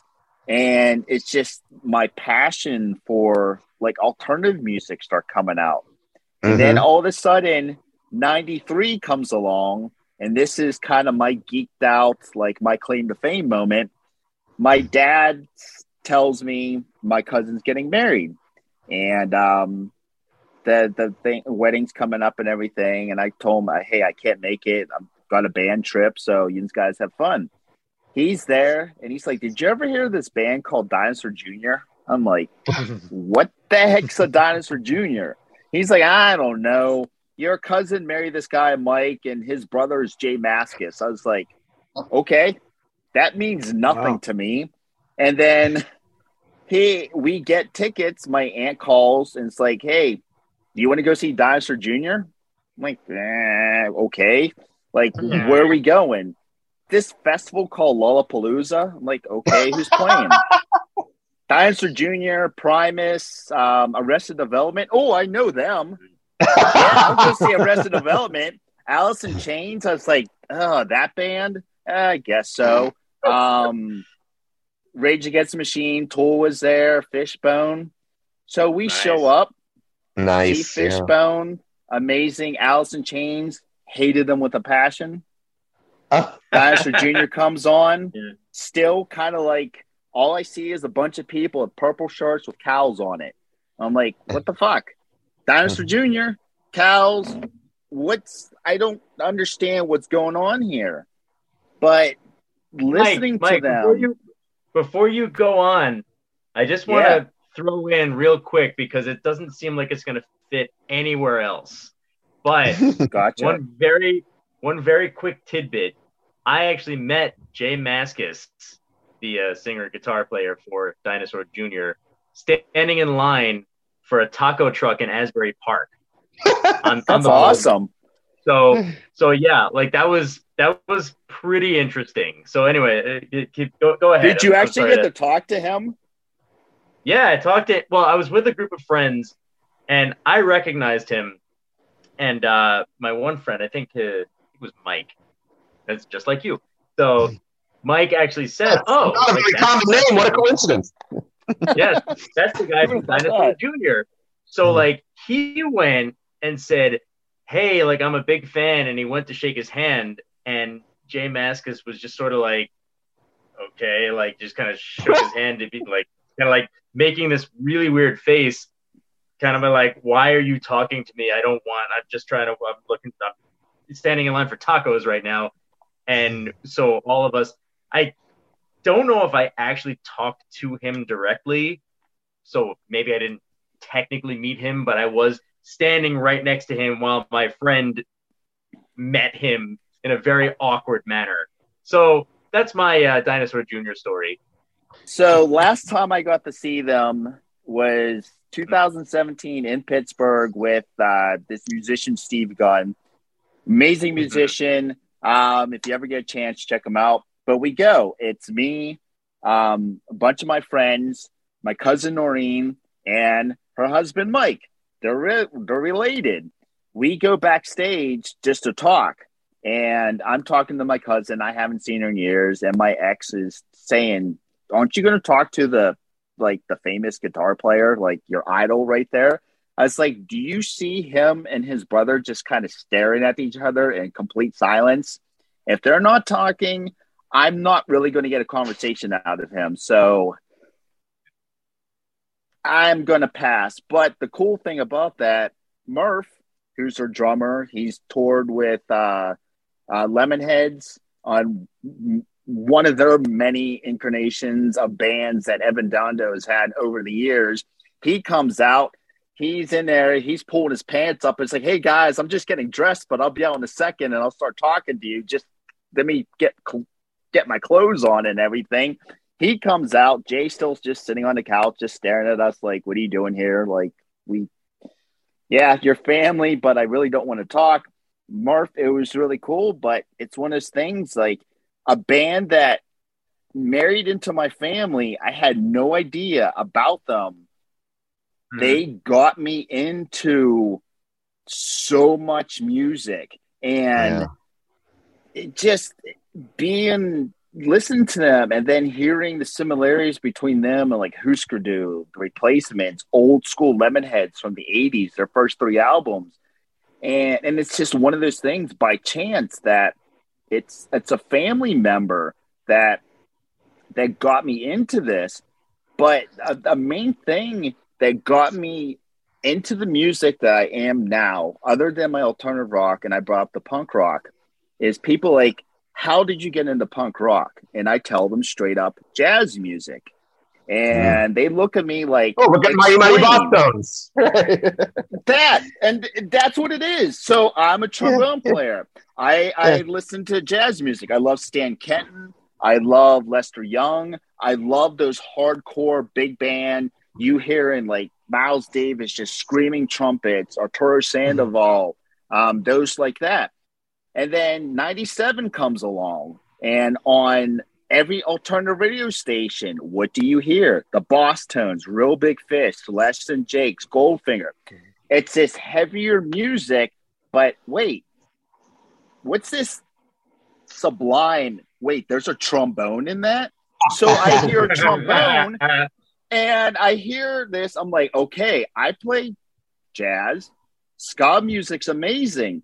So I get into that, and then I hear Green Day, and then on what's on their record label, this little band called Operation Ivy, who pretty mm. much started the third wave of ska music. So you got a band that does the the ska upbeats, but minus the horns. Op Ivy breaks up, they turn into Rancid, and they still mm. got that ska thing going, but they're more punk. That leads me into the Clash, Stiff Little Fingers, bands like Cock Sparrer, um, the old school, like the metalheads who are passionate about um, Dio, Iron Maiden. My like Mount Rushmore is like Stiff Little Fingers, Cock Sparrer, Anti Nowhere League, The Clash, bands like that. But it all started of me as a seventh grader in middle school walking around with a Glenn Miller Orchestra shirt on, wearing that with pride like once a week because my mom drove me to a big band concert that I made her go to because I got into be wanting to be a trombone player and that led me to getting into bands with the trombone and everything. And even my Irish roots and my Hungarian roots, listening to bands like REM, Mike Mills pulling out that accordion, Peter Buck playing that mandolin, but then also going to my grandma's house Sunday morning. What she have on? Polka music. What do you hear? You hear the mandolin, you hear the accordion, and it all mm-hmm. leads Toad the Wet Sprocket, Counting Crows. They all had that folksy, like college rock thing to them that bands now, even the December, this Decemberists, hate saying that band's name, um, mm. what they're doing now, and uh, Jason Isbell, there it's it all kind of like from folk music, Irish music, polka music, and jazz music got me, turned me into the man that I am today, and I I'm so grateful for it. But I'm all about my classics, but there's just so much good music that's still coming out. Yeah, and they yeah. are they are um they're doing that um they, like there's a lot of retro out there um they're they're not forgetting their roots but they're putting that 2000s like spin on it that's making it so good and gives me so much hope for music that's that was beautiful michael and and, and also uh, i always say there's just so much art and so little time that goes for all hmm. arts it's music it's yeah. oh films, yeah tv shows yeah so much art so little time we're going to get to you in in a moment john i'm very excited about none of us know what this show will be until it comes together but I, I, I was really excited that this, this has just been an, an amazing conversation, an amazing night. But it was for me just to before we get to John. Yes, it, you mentioned the music apps, Richard and Michael. You said stuff is there's so much music and so little time. You know that that it's overwhelming and that things are looking great for music. Um, I, I, think music we can always rely um, will be the art that because like let's look at Hollywood and movies for a second. Way too much, in my opinion, is the remakes, reboots, and unnecessary sequels. It's all about the mm, remake. Yes. Even right, there are reboots out. There's more reboots now than I even knew existed. Like I only was uh, this week found out about the dramatic version of Fresh Prince of Bel Air.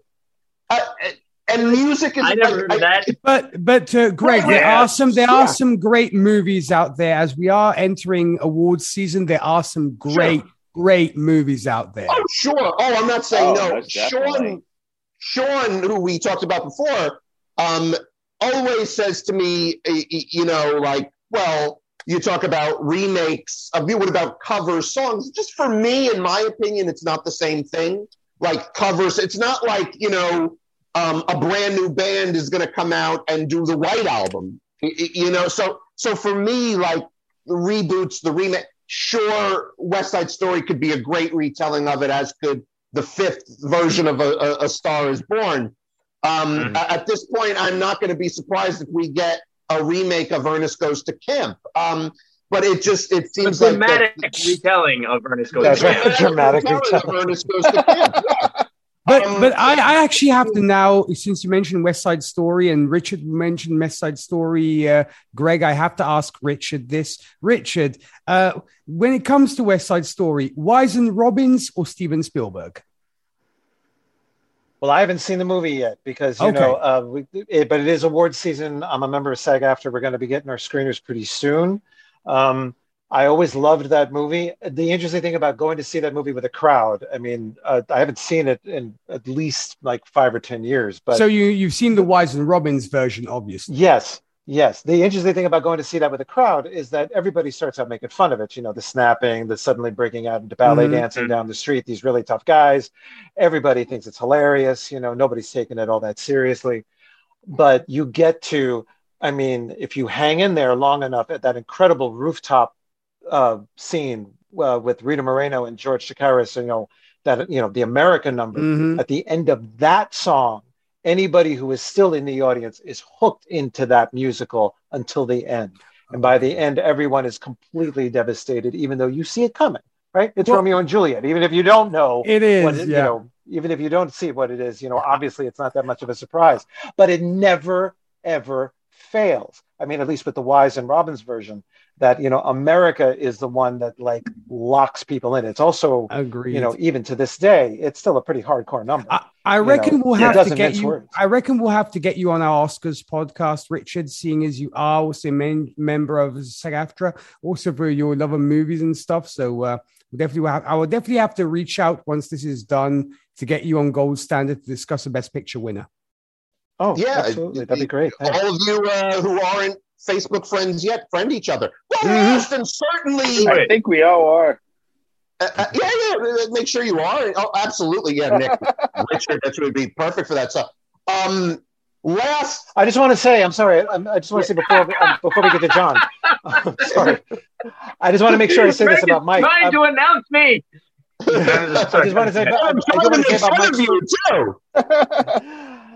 But I want to say about Mike's story, the thing that I, I really loved about the the way you told that story is just the you know the thread of like how one thing leads to another and leads to another leads to another and how yeah. you know if you're open to what is coming to you you know all of these things can can happen in your head and in your heart in terms of like music and what music can do for you um you know just the idea that like this led to this led to this led to this and if you just follow that um it, it yeah. you know there's this amazing thing that can happen and that's like the perfect story how you know it starts with oh. you know oh. playing playing trombone in a in, in big band in high school and it leads to all of these amazing musical paths you know? I, I think, and i just yeah. want to say yeah and i also just want to say the, the mighty mighty bosstones put up one of my favorite albums of last year so i just wanted to get that out there too yes that all was right. Great album. And, and, and you know, uh, uh, Mike, I, I, can't say that I didn't like REM and Primus, who are now two of my top five favorite bands. I think I could say at one time I definitely were indifferent to both of those bands. It was just like mm-hmm. because of the magic of music apps going deeper into things. I mean, look, I'm yeah. listening to deeper. I'm listening to deeper Oingo Boingo tracks and just going, holy shit!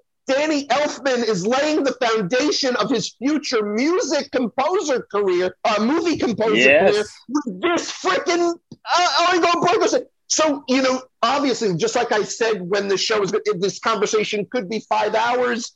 And of course, it could be. There are so many aspects, and so I mean, we didn't even get to. It would be a whole different show to talk about concert experiences with music. So oh, that's a completely different show for uh-huh. somebody else or down the line. So, bonus episode, um, bonus episode, Greg. Exactly, exactly. so John, uh, I wanted to make fun of you, but at this point, like last and least, but no, I don't really mean that, and you know that. This has just been wonderful with every different perspective we've heard, and now last, but certainly in no way least, my co-host and bonded I don't even want to say directly through music. I, am sorry, indirectly through music. Directly, it really happened because of music, because it first happened with that first, oh, we're both Primus fans, cool. And then, of course, I don't need to say uh, anything else that, that occurred after that. But it did all happen because of Primus. Now, John, uh, obviously, you have a story. So tell us your music story and, uh, and uh, just take it away, John. Sure, I'll tell a story. This is going to be the part that you edit out by the way, because it's, important one. if there's an abridged and unabridged version, I'm sure of it, but we'll see. Go ahead. and you, you're not even going to be aware that I'm on the show. So anyway, um, no, I'm actually. So I'm. Uh, first off, I want to just point out that we are we are on a, a video Zoom conference, uh, which obviously is not going to be what is uh, broadcast. That's just Correct. The, the audio. but I've been watching Mike's uh, video for like the last five minutes. And Mike, what are you doing? You're just like walking all over the place. Yeah, what, I'm, a, what's I'm happening here? Just all walking right. around. Yeah, I get it. I, I, I do the same thing. I understand, but I'm, uh, you know, I can't, I can't do that because it would look weird. And I, I have my, um, I have my tablet, so I can't exactly walk around the house with it. It's a big bulky thing. So, all right. So as far as my my music history goes, it was fifth grade. I started. Uh, I, I actually started uh, playing guitar uh, a year before I started playing the drums. But the way that I got into guitar, two two things that happened. First off, my older brother Dan played guitar and kind of got me interested in playing guitar. And two, this is the story that I actually really enjoy telling. I used to be kind of embarrassed about it when I was a kid, but now I say it with pride. Weird Al Yankovic got me into music. I like nice. I I think think, he, I think he got Yeah. a lot of people into music. First Yeah, cassette like, tape I ever got- got, was Polka Party. he got, he got me he got me nice. He got me into like actually playing music. I think the first song that I heard by him by by him was Fat or something like that. And uh slowly, not slowly, actually quite quickly, I got into Smells Like Nirvana. And Smells Yeah. Like Nirvana got me into Nirvana. And Nirvana got me wanting to play guitar. And My brother played guitar. He taught me a little bit. Uh, I would ask him how to play like a million different songs. He got annoyed and he stopped showing me how to do it. So I got an actual, I, I got an actual guitar teacher, and uh, so yeah, there, there's my my path onto guitar playing. And then I think s- at some point the next year, my mom was like, "You got to do something extracurricular in school." I was in sixth grade at this point. She was like, "What about the school band?" And I said, "I'll join the school band if I can play drums." And I did not know. You know, fortunately, I didn't know that when you join the school band as a drummer in the sixth grade, all you do is play a single snare drum and you go do, do, do, or play the Yeah. mallet, you know. And but you know, like fine, whatever. By the time I joined, by the time I realized that, I was like, oh well, you know, I'm already I'm already in it. I guess I might as well do it. And Yeah, you're like I'm the- podcast co-host. Sure, yeah, yeah. Exactly, exactly. I'm like, there is nothing I can do. If I stop doing it now, I'm a dick. So I'm just gonna power through the rest of it. So anyway, um, there was a, there was a drum set. There was a drum set in the back room of the the the, the band room, and you know sometimes the drummers, I guess, when we had like a like you know, dr- drummers session I don't know exactly how it worked. I don't even know if I got to miss class because of it, but whatever. So sometimes we would get the things done and we'd be like, oh, let's go play the drums in the back. Like we would always say, can we play the drums in the back room? Because we want to play the drum set. And uh, yeah, so that kind of evolved into me actually getting a drum set. My, the day before I started eighth grade, got lessons, did my thing. Um, you know, I mean, I was back in those days in eighth grade.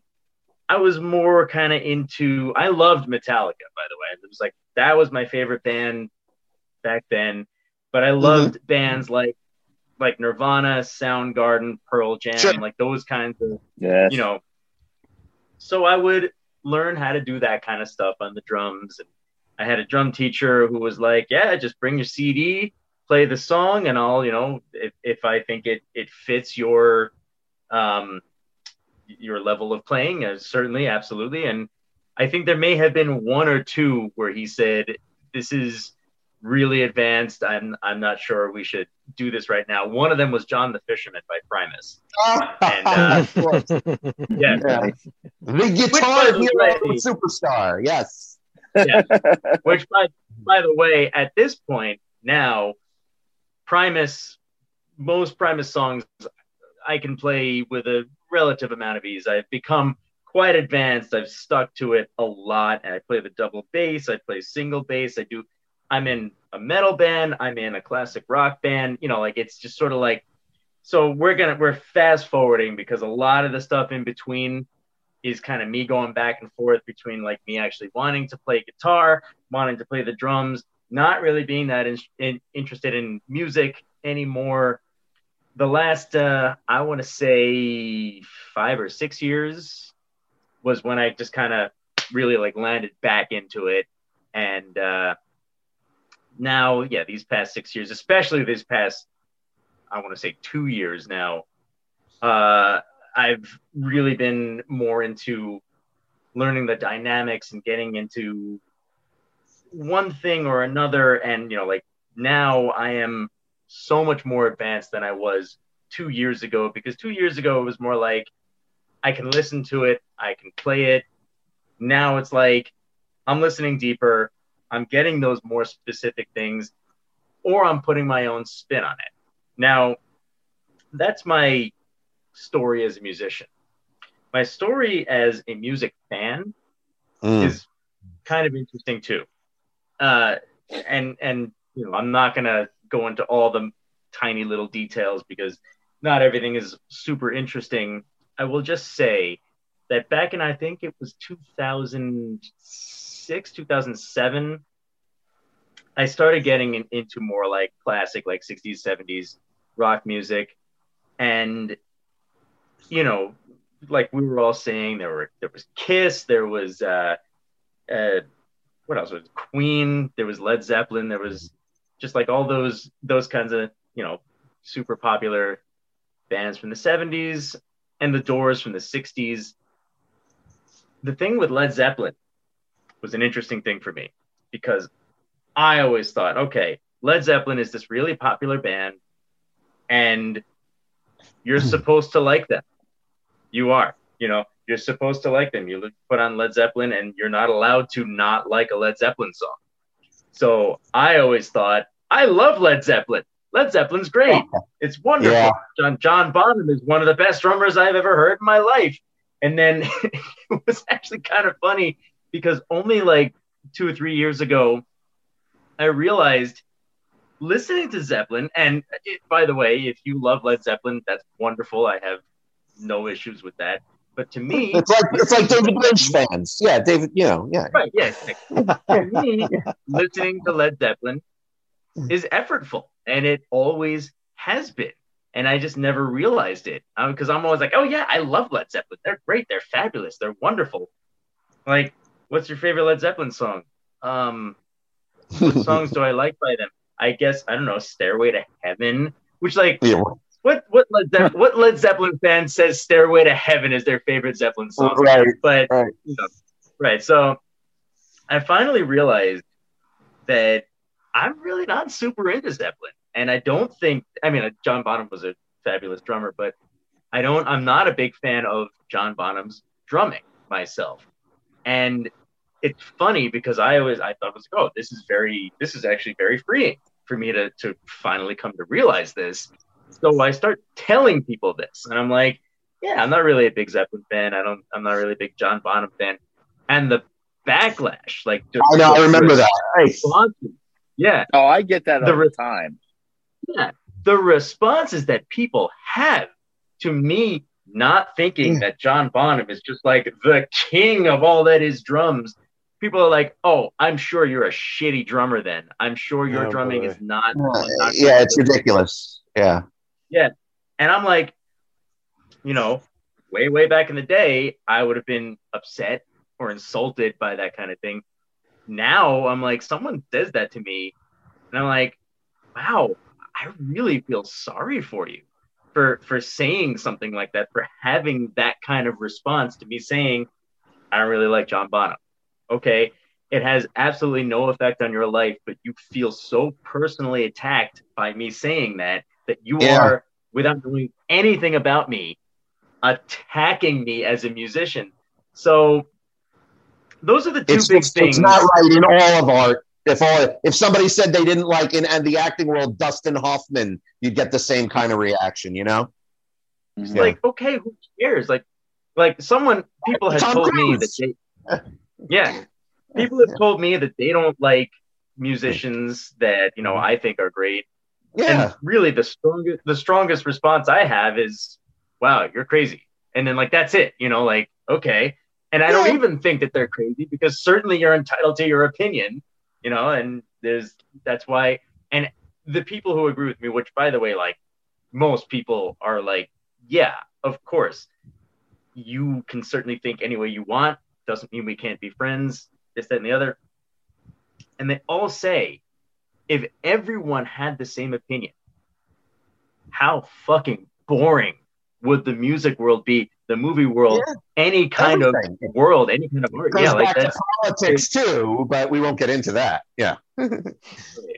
so that's that's me. I um, that's that, that's basically my story. Again, you know, it, we are we're already over two hours in right now. I'm not yeah, yeah, to, yeah, yeah, you know, yeah, yeah. Talk, talk, talk, so, but yeah, those those are the two things that have kind of really shaped me as first of all a musician, a, a unique musician, and someone who's kind of really not not um, reluctant to say this is what, what I believe. This is how I yeah. feel. So I, I, again, there's no there's no misinterpretation of art of any kind, but because we're mm-hmm. talking specifically about music, look. First of all, I happen to think there are some Zeppelin songs I adore. There are some Zeppelin songs I, I don't think that there's a you like you know you know how much I love uh, Pearl Jam, REM, uh, uh, uh, Toad the Wet Sprocket, Primus, uh, uh, and Soundgarden, and Alice in Chains. I'll just use all those as examples. Believe it or not, I skip some songs in certain of those albums, as we all do. But like, I can't say like, and just at the top of my head, like I listened to Beastie Boys' "License to Ill," and for me, and I don't consider Beastie Boys are probably not even in my top ten favorite bands. But "License to Ill" is a perfect album with not one bad track in my mind. But yet, okay. of the favorite bands that I just mentioned, there are songs, numerous songs from all of them that I uh, skip and again, uh, people really have to open their eyes and open their mind to opinions and also realize that opinions aren't facts. When you're talking about, yeah, yes. an, informed, an uninformed opinion on a fact is not a uh-huh. is when an opinion doesn't count. But when you're talking about art, there's no wrong opinion, and that that irks me. And I think that's what like the whole message of tonight came down to. Hey, listen, guys, this has been great. Um, wait, hold on. Wait, wait, wait, wait, wait, wait, wait, wait, one second, one second. I, I, I was ending, ending, ending, ending. Don't worry. Go ahead. Oh, okay. Well, yeah. I mean, I mean, I, I had, um, there were there were going to be two things that I wanted to say. One that I recall because you know, like Rich says, I'm getting older too, so my my memory isn't working as well as it used to. I can believe, um, yeah, I, I went up, as they say. Yeah, yeah. right. Yeah. That's why I should take notes. Um, the the thing that kind of made me realize that this whole thing about Zeppelin, you you talking about skipping tracks, is that yeah. I am really into vinyls, and I have the first six Led Zeppelin vinyls, you know, in my collection. It's it looks really pretty. It looks really nice. not that I wow. not not that I not that I listen to them very much, but you know, they they look really good in my collection. Um, and that's when I realized I'm like Led Zeppelin four, I can't skip tracks, you know, and I'm like I just want to skip the track and I can't, and I'm like, wow, guess I don't really like them. So the second thing that I do recall now, um, Greg, I think I told you about this. This one guy, Dave Stambach, I believe is his name, actually blocked me, blocked me on Facebook. I do remember because this. I, yeah. yeah, because I said I don't think that Led Zeppelin 4 is that great. And yeah, so that's that was of all the politics and all the, you know, like personal opinions and like misinterpretations and all that stuff. Yeah. That has held the record for most ridiculous reason for me having mm-hmm. been blocked on Facebook. Because you don't like Zeppelin. Again, yeah. Right. It's his it, look, it's his right doesn't owe me anything. I don't have to doesn't need to keep me as a friend. Um, he doesn't realize though that for the past year and change, I and my friends have been relentlessly like shitting on this guy because because of his his like this is my standard for for what it means to be a friend. So anyway, go ahead. Uh, you're so yeah, but it's a perfect example of people mistaking their opinions for facts. Um, And there's no wrong opinion. You don't love Zeppelin, so you don't love Zeppelin. I mean, I hate. Ooh, that could be a strong word, but the Beatles were bubblegum rock of their time until the later Paul McCartney stuff, which gets me right here in the gut. But you know, I hear things like "I want to hold your hand," and I hear things like um, "You say goodbye and I say hello." I think that's one of the dumbest songs ever written, in my opinion. You I have to write a song now. Okay, yeah. we'll say goodbye. You say hello. you know, but his later stuff, the later Beatles stuff, the Long and Winding Road, Let It Be, the whole album, they're breaking up. I mean, I mean the Long and Winding Road and Yesterday is a song I happen to love, and, and you did. I mean, and opinions are opinions, but like, give me older Beatles, I will turn it off in a second. I, I, I, I really cannot stand early Beatles, and that's my right. But I do agree with what everyone's calling. It was really like for me, then when hearing the Beatles, I guess is ah, I guess I like Paul's stuff better than John's stuff. That's all. Yeah, that was Greg, my issue too. Greg, are you aware that? Are you aware that "Hello Goodbye" is actually one of their later songs? Oh no no no! I, I, I don't mind if I'm off with the era and stuff. I'm just saying that there's some Beatles songs that I find absolutely just horrendous to listen to, but on the flip side, there's the deep stuff. Um, I, I can't believe we never talked about the king. Although, funny enough, my random question of the week would be of a very big interest to the king, Elvis Presley. Um, Elvis Presley, at his core, was country. Um, uh, uh, Elvis Presley. Uh, um, I know that uh, if you ask my mother, I do not like Elvis's rock. Love his ballads. You know, and and she's not wrong for having that opinion. And of course, you know, mm-hmm. that Elvis, every we, I'm glad though that we touched on, we mentioned the Beatles, we mentioned Elvis, we mentioned Zeppelin. We, I mean, so this has been one hell of a packed uh, music show. Um, so wait, as I always do with season two shows, we have no choice but to do the random question of the week, but it's a very, it's a very small one. It's a yay or nay question that it's Elvis Presley was a perfect segue.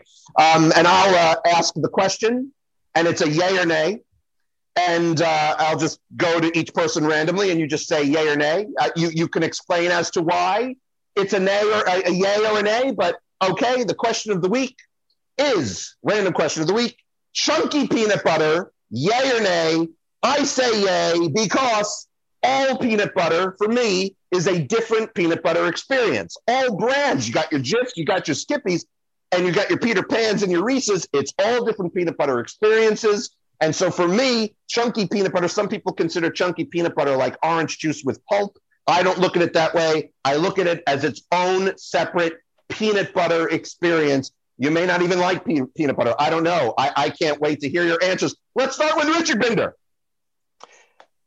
Well, I, you know, I don't know that I've ever given it that much thought, but I'm going to say yay to, I'm going to say yay to chunky. Um, okay. You know, maybe you know, maybe something will happen in the next couple of weeks. They'll totally turn me around on that. But for right now, I'm I'm I'm sticking with yay. Mm. And that is the nature of our random question of the week. Uh, Michael Madden, you're uh, yay or nay, chunky peanut butter? That's a big nay for me. Okay. Just you don't want those happy little surprises whenever you're eating your peanut butter and jelly sandwich. You want a nice, smooth, going down sandwich, and then you got this chunky stuff in there. No, just big thumbs down on that. I uh, I make a, uh, a a guilty pleasure sandwich for me while we're on the uh, subject. Is uh, I'm not going to say the V word, but it's a guilty pleasure sandwich since going the V word. Um, and it's and it's earth balance butter as a base on your two pieces of white bread. You get your earth balance oh, butter. Okay yeah, yeah, yeah, yeah, yeah, yeah. yeah it's not that big. I'm, I'm caught up now. Okay, no, I'm good. Why, do I want to uh, get a stereotypical trope going in here? So you get your Earth Balance butter, or you can't believe it's not butter, or anybody who isn't that. Hey, make it regular butter. So, so you're not having a Vegemite sandwich then? No, no. So you get your you get your base. You get your base of. Uh, Greg, I said the, the I said the crunchy cock. Yes, yes, I, yes, I heard that reference to it on the show. Way to go. Episode. Um, so real quick before we go to DJ Nick's opinion on chunky peanut butter. Yes, you get your two pieces of bread. Uh, try this if you like chunky peanut butter. Um, uh, Mike, you can leave out the chunky peanut butter. Don't worry about it. Okay, so you get your two slices of bread. You get your, and I, I think I invented this sandwich. I mean, I, I mentioned it to people and they go, mm, interesting. So you get your butter. if, if, if you are a vegan, use your butter substitute. I there I said the V word. So you spread your can't believe it's not butter on the on the two pieces of white bread. Then you get your peanut butter, your smooth peanut butter, and you spread that on both pieces of your white bread. Then you get a little bit of the chunky peanut butter, and you put that not not as much as your regular peanut butter, but you put your uh, a little chunky peanut butter on both slices too. Then you put your teaspoon of jelly on one side, your teaspoon of jelly on the other slice of bread. Spread that around. You have an amazing guilty pleasure. Greg Vorob, insane PB and J sandwich right there with butter. Try it if you're interested. To all the listeners and any of you guys, DJ Nick, chunky peanut butter, yay or nay? I guess I'm going to say yay. Uh, for somebody who barely consumes peanut butter or sandwiches on a regular basis, uh, I guess yay. okay, John. John, uh, chunk peanut butter, yay or nay? Did I ask you already? You're last. You right? did not ask me. No, um, we, we were polite to our guests. We let them go first, and then the co-host. Um, yes. I mean, I, I like chunky peanut butter. It gives you something to chew on. You know what I'm saying? Like this. Yes. I, I I am much like um, DJ Nick. I am not a big consumer of peanut butter. I do enjoy peanut butter. And did Elvis Presley like peanut butter? Is that is that why oh, this question has to do with the peanut, peanut, peanut butter and bananas? Peanut butter and banana, mm, right? Yeah.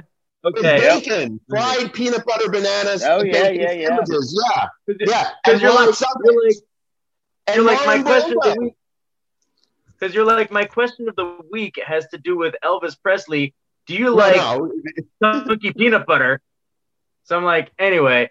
So yeah, yeah. yeah no, was, I, I, you also ate this sandwich that was an entire loaf of bread with peanut butter and jelly, and Marlon Brando too. If we were talking on an acting show, he was he ate jars of peanut butter. Uh, so, so yes, the, Marlon Brando and Elvis Presley are infamous peanut butter fans. Yes. They said, "Give me my peanut butter sandwich." you know, it's not bad, John, because we're all on Zoom. we just actually saw John do a great Brando. That's not too bad.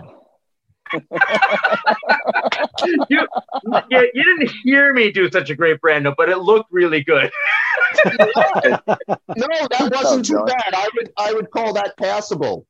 Um, all right. Okay. All right. So we're up to plugs. I'm going to go like in the in the uh, from from left to right order that I have. So Richard, is there anywhere uh, anything you have to plug? Any friend that you have to plug?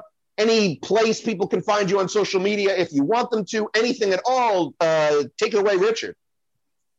Um, my friend Alex D'Souza and I um, have this little duo where we do um, mashups together. We have a page on Facebook. It's so you look up Binder Suze. That's B I N D E R S U Z E. Uh, we have a page there. We also have uh, videos all over YouTube. Um, one of these days, we're actually going to get back into space and not be masked and put one of our mm-hmm. multitudinous ideas that we've been coming up with for the past two years of this pandemic together. Um, but there's a, there's a pretty good amount of stuff there where we will eventually be available for weddings and bar mitzvahs. So you know, mm-hmm. call us when you're call us when you need wedding bar mitzvah mashups. And, and should be a thing. And I've heard it, folks, and it's beautiful. And Richard, you are uh, a master on the keyboards. I I, I love what I heard. I loved, and then what, I don't remember which song it was, but I couldn't. I didn't believe that this mashup could exist, and it just worked perfectly. And it was a Binder Suze thing. You it to me. I don't remember which one it was, but I like they figure out mashups you would not even think could go together. Mike, anything you need to plug, anywhere you need want people to find you, or any buddies you have to plug, or anything you need to plug, where we can find you, go ahead. Hmm. I don't think I have anything to plug right at the moment. All right. Okay. Uh, Mr. Yeah. 5,000 friends on Facebook. You don't want anybody yeah, to find you on Facebook, social media, anywhere, whatever. Try to keep it on the down low. All right. Ladies and gentlemen, Mike Madden. Um, um, my wife's side bitch. Okay. And that's an inside joke. We just threw out. Brenda probably has been sitting through this three hour show, whatever version or whatever it's going to be. Listen to, she's waiting for her shout out, and there it was. This okay. goes out to Brenda and Andy. Brenda and Andy, our we have a little quadrangle thing yes. going on. It's, it's, nothing much. Don't worry about it. Um, uh, DJ Nick, your usual plugs. Alrighty, here we go. Well, then, uh, folks, if country music is your speed, you can find me on the hosting the radio show Whiskey and Cigarettes, where we play today's country, traditional country, and everything else in between. For more info about that and where to tune in, you can visit our website. That's whiskeyandcigarettesshow.com. Podcast wise, if superhero movies are your speed, we I do host Happiness in Darkness, the superhero movie podcast. We discuss all superhero movies under the sun. And if uh, Oscar winning pictures are your thing, myself and the delightful Zan Sprouse and Rachel Friend host Gold Standard, the Oscars podcast, where we're going through all the best picture winners in chronological order. We just finished the 60s and now about to enter the me decade, of course, which is the 70s. And if superhero TV shows are your speed, Myself and Charles Skaggs can be found on the Fandom Zone podcast, where we are currently discussing Superman and Lois while we're waiting for Moon Knight to drop. Or if you are fans of Titans and Doom Patrol, Charles and I can be found on Titan Talk the Titans podcast, where we wrapped up the latest seasons of Titans and Doom Patrol and actually got to chat to uh, some of the folks who worked on the Doom Patrol podcast. So that's pretty much me. And if uh, you are of the Instagram persuasion, you can find me on DJ Nick the Gram, where I share all my geeky and nerdy loves for everything that is geeky and nerdy and uh, I I am it's not too long now that I will be back on Happiness and Darkness doing the Batman, but I think I already know that in 2023 I'm doing Schindler's List. What, what is that? That's sometime. Actually, you will be end. You will be closing 2022, Greg, because Schindler's okay. List will be our last film of 2022. All righty. I'm looking forward to that. But like, uh, I had been wanting to put DJ Nick on this show as much as I was on his, and now he's been on mine more than I've been on his, and has helped me with mine more than his. So, like, it's my pleasure to do the Batman and Schindler's List, but I'll do anything for well, you. Well, Greg, I, I, I, offered, I offered, I, I offered yeah. you to discuss stuff like barbed wire and steel and stuff like. Oh, eh, I don't know if I want to do barbed, barbed wire or steel. No, well, no, that's not exactly how it went down. No, I, mean, I would do anything. Know that at the drop of the hat, I will be there for you if something happens in the interim or something happens between the Batman and Schindler's List on your two different topics. You know for a fact. I mean, I can't thank you enough. I mean, this whole season, we'll get to that next week, but this whole season wouldn't have been the same without you, Nick. And you uh, know you, that. Okay. You are too kind. It is an honor and a pleasure. And by the way, Greg, if you are available, how would you feel about coming on to discuss Son of the Mask, the Mask sequel? Oh dear. Um, is that is that on Sunday? That is would that be on Happiness and Darkness on Sunday. I mean, our next film is going to be Punisher Warzone, and then we have, uh, I believe, Son of the Mask. All right. Well, well, listen. Uh, at, uh, if I can do anything for you at the drop of a hat, I will. So let's, we'll, we'll discuss that. We'll discuss that uh, uh, sure, sure. And John, your usual plugs. Hi. You want to find me on Facebook, John Seymour, J O N space S E Y M O U R. Uh, my Dio themed band, Ronnie James Dio, a lot of rainbow and, and Dio solo stuff. We are playing Rams American Pub. The address there is 236 Union Avenue in Holbrook, New York. I hope to see some someone from this group there. I don't know. And um, my my other band, it's a 90s 2000s party rock band. We do nice. uh, bands bands like Jimmy Eat World and uh, and Guns N' Roses, and uh, I think we tried to do some Kiss, and we decided to uh, to abandon that. But we are playing uh, March 12th at uh, what's the place called? Casa del Sol in Nyack, New York. The uh, address eludes me, but if you're interested, Casa del Sol in Nyack, New York. And uh, so that's where I'm going to be. And, oh, right. Yeah. And I want to say it's, you know, DJ Nick does such a good advertising, especially with his with his accent. I feel it, it, it's a it's all the accent, John. no, you're pretty you're pretty flowing with it.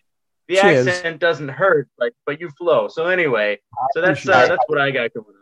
I, I, I have to say this, uh, I, and just did real quick. I I worked at Brookstone for nine years, and at one point there was one of the managers from England The man looked like comic book guy. I know I bring up people that look like comic book guy a lot, but this guy was from England, but he didn't only look like comic book guy, he looked as if comic book guy didn't shower, which I don't think he's supposed to, but this was it was the sloppiest I, presentation. He would, but he would speak. He was from England, and women would swoon. They'd just be like, "Oh, anything you say," because he would because he had the accent. And I found it to be one of the most hysterical things.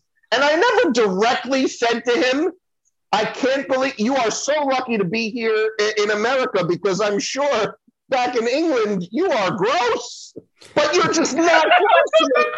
You have, you have, you have no ability to be gross here. I'm smelling your body odor. I'm looking oh, right Jesus. at you. You look like, you, you, know, you look like you could play in a biopic, uh, uh, uh Sidney Greenstreet's fatter, uglier brother, and yet you're beautiful, sir. So yeah, it's right? Um, my name, so, my name um, is Jeff Elberton. so of course, I mean, this is it's like just hit me right now that I'm going to tell you all that you could, of course, find us on Twitter at MSV Podcast One.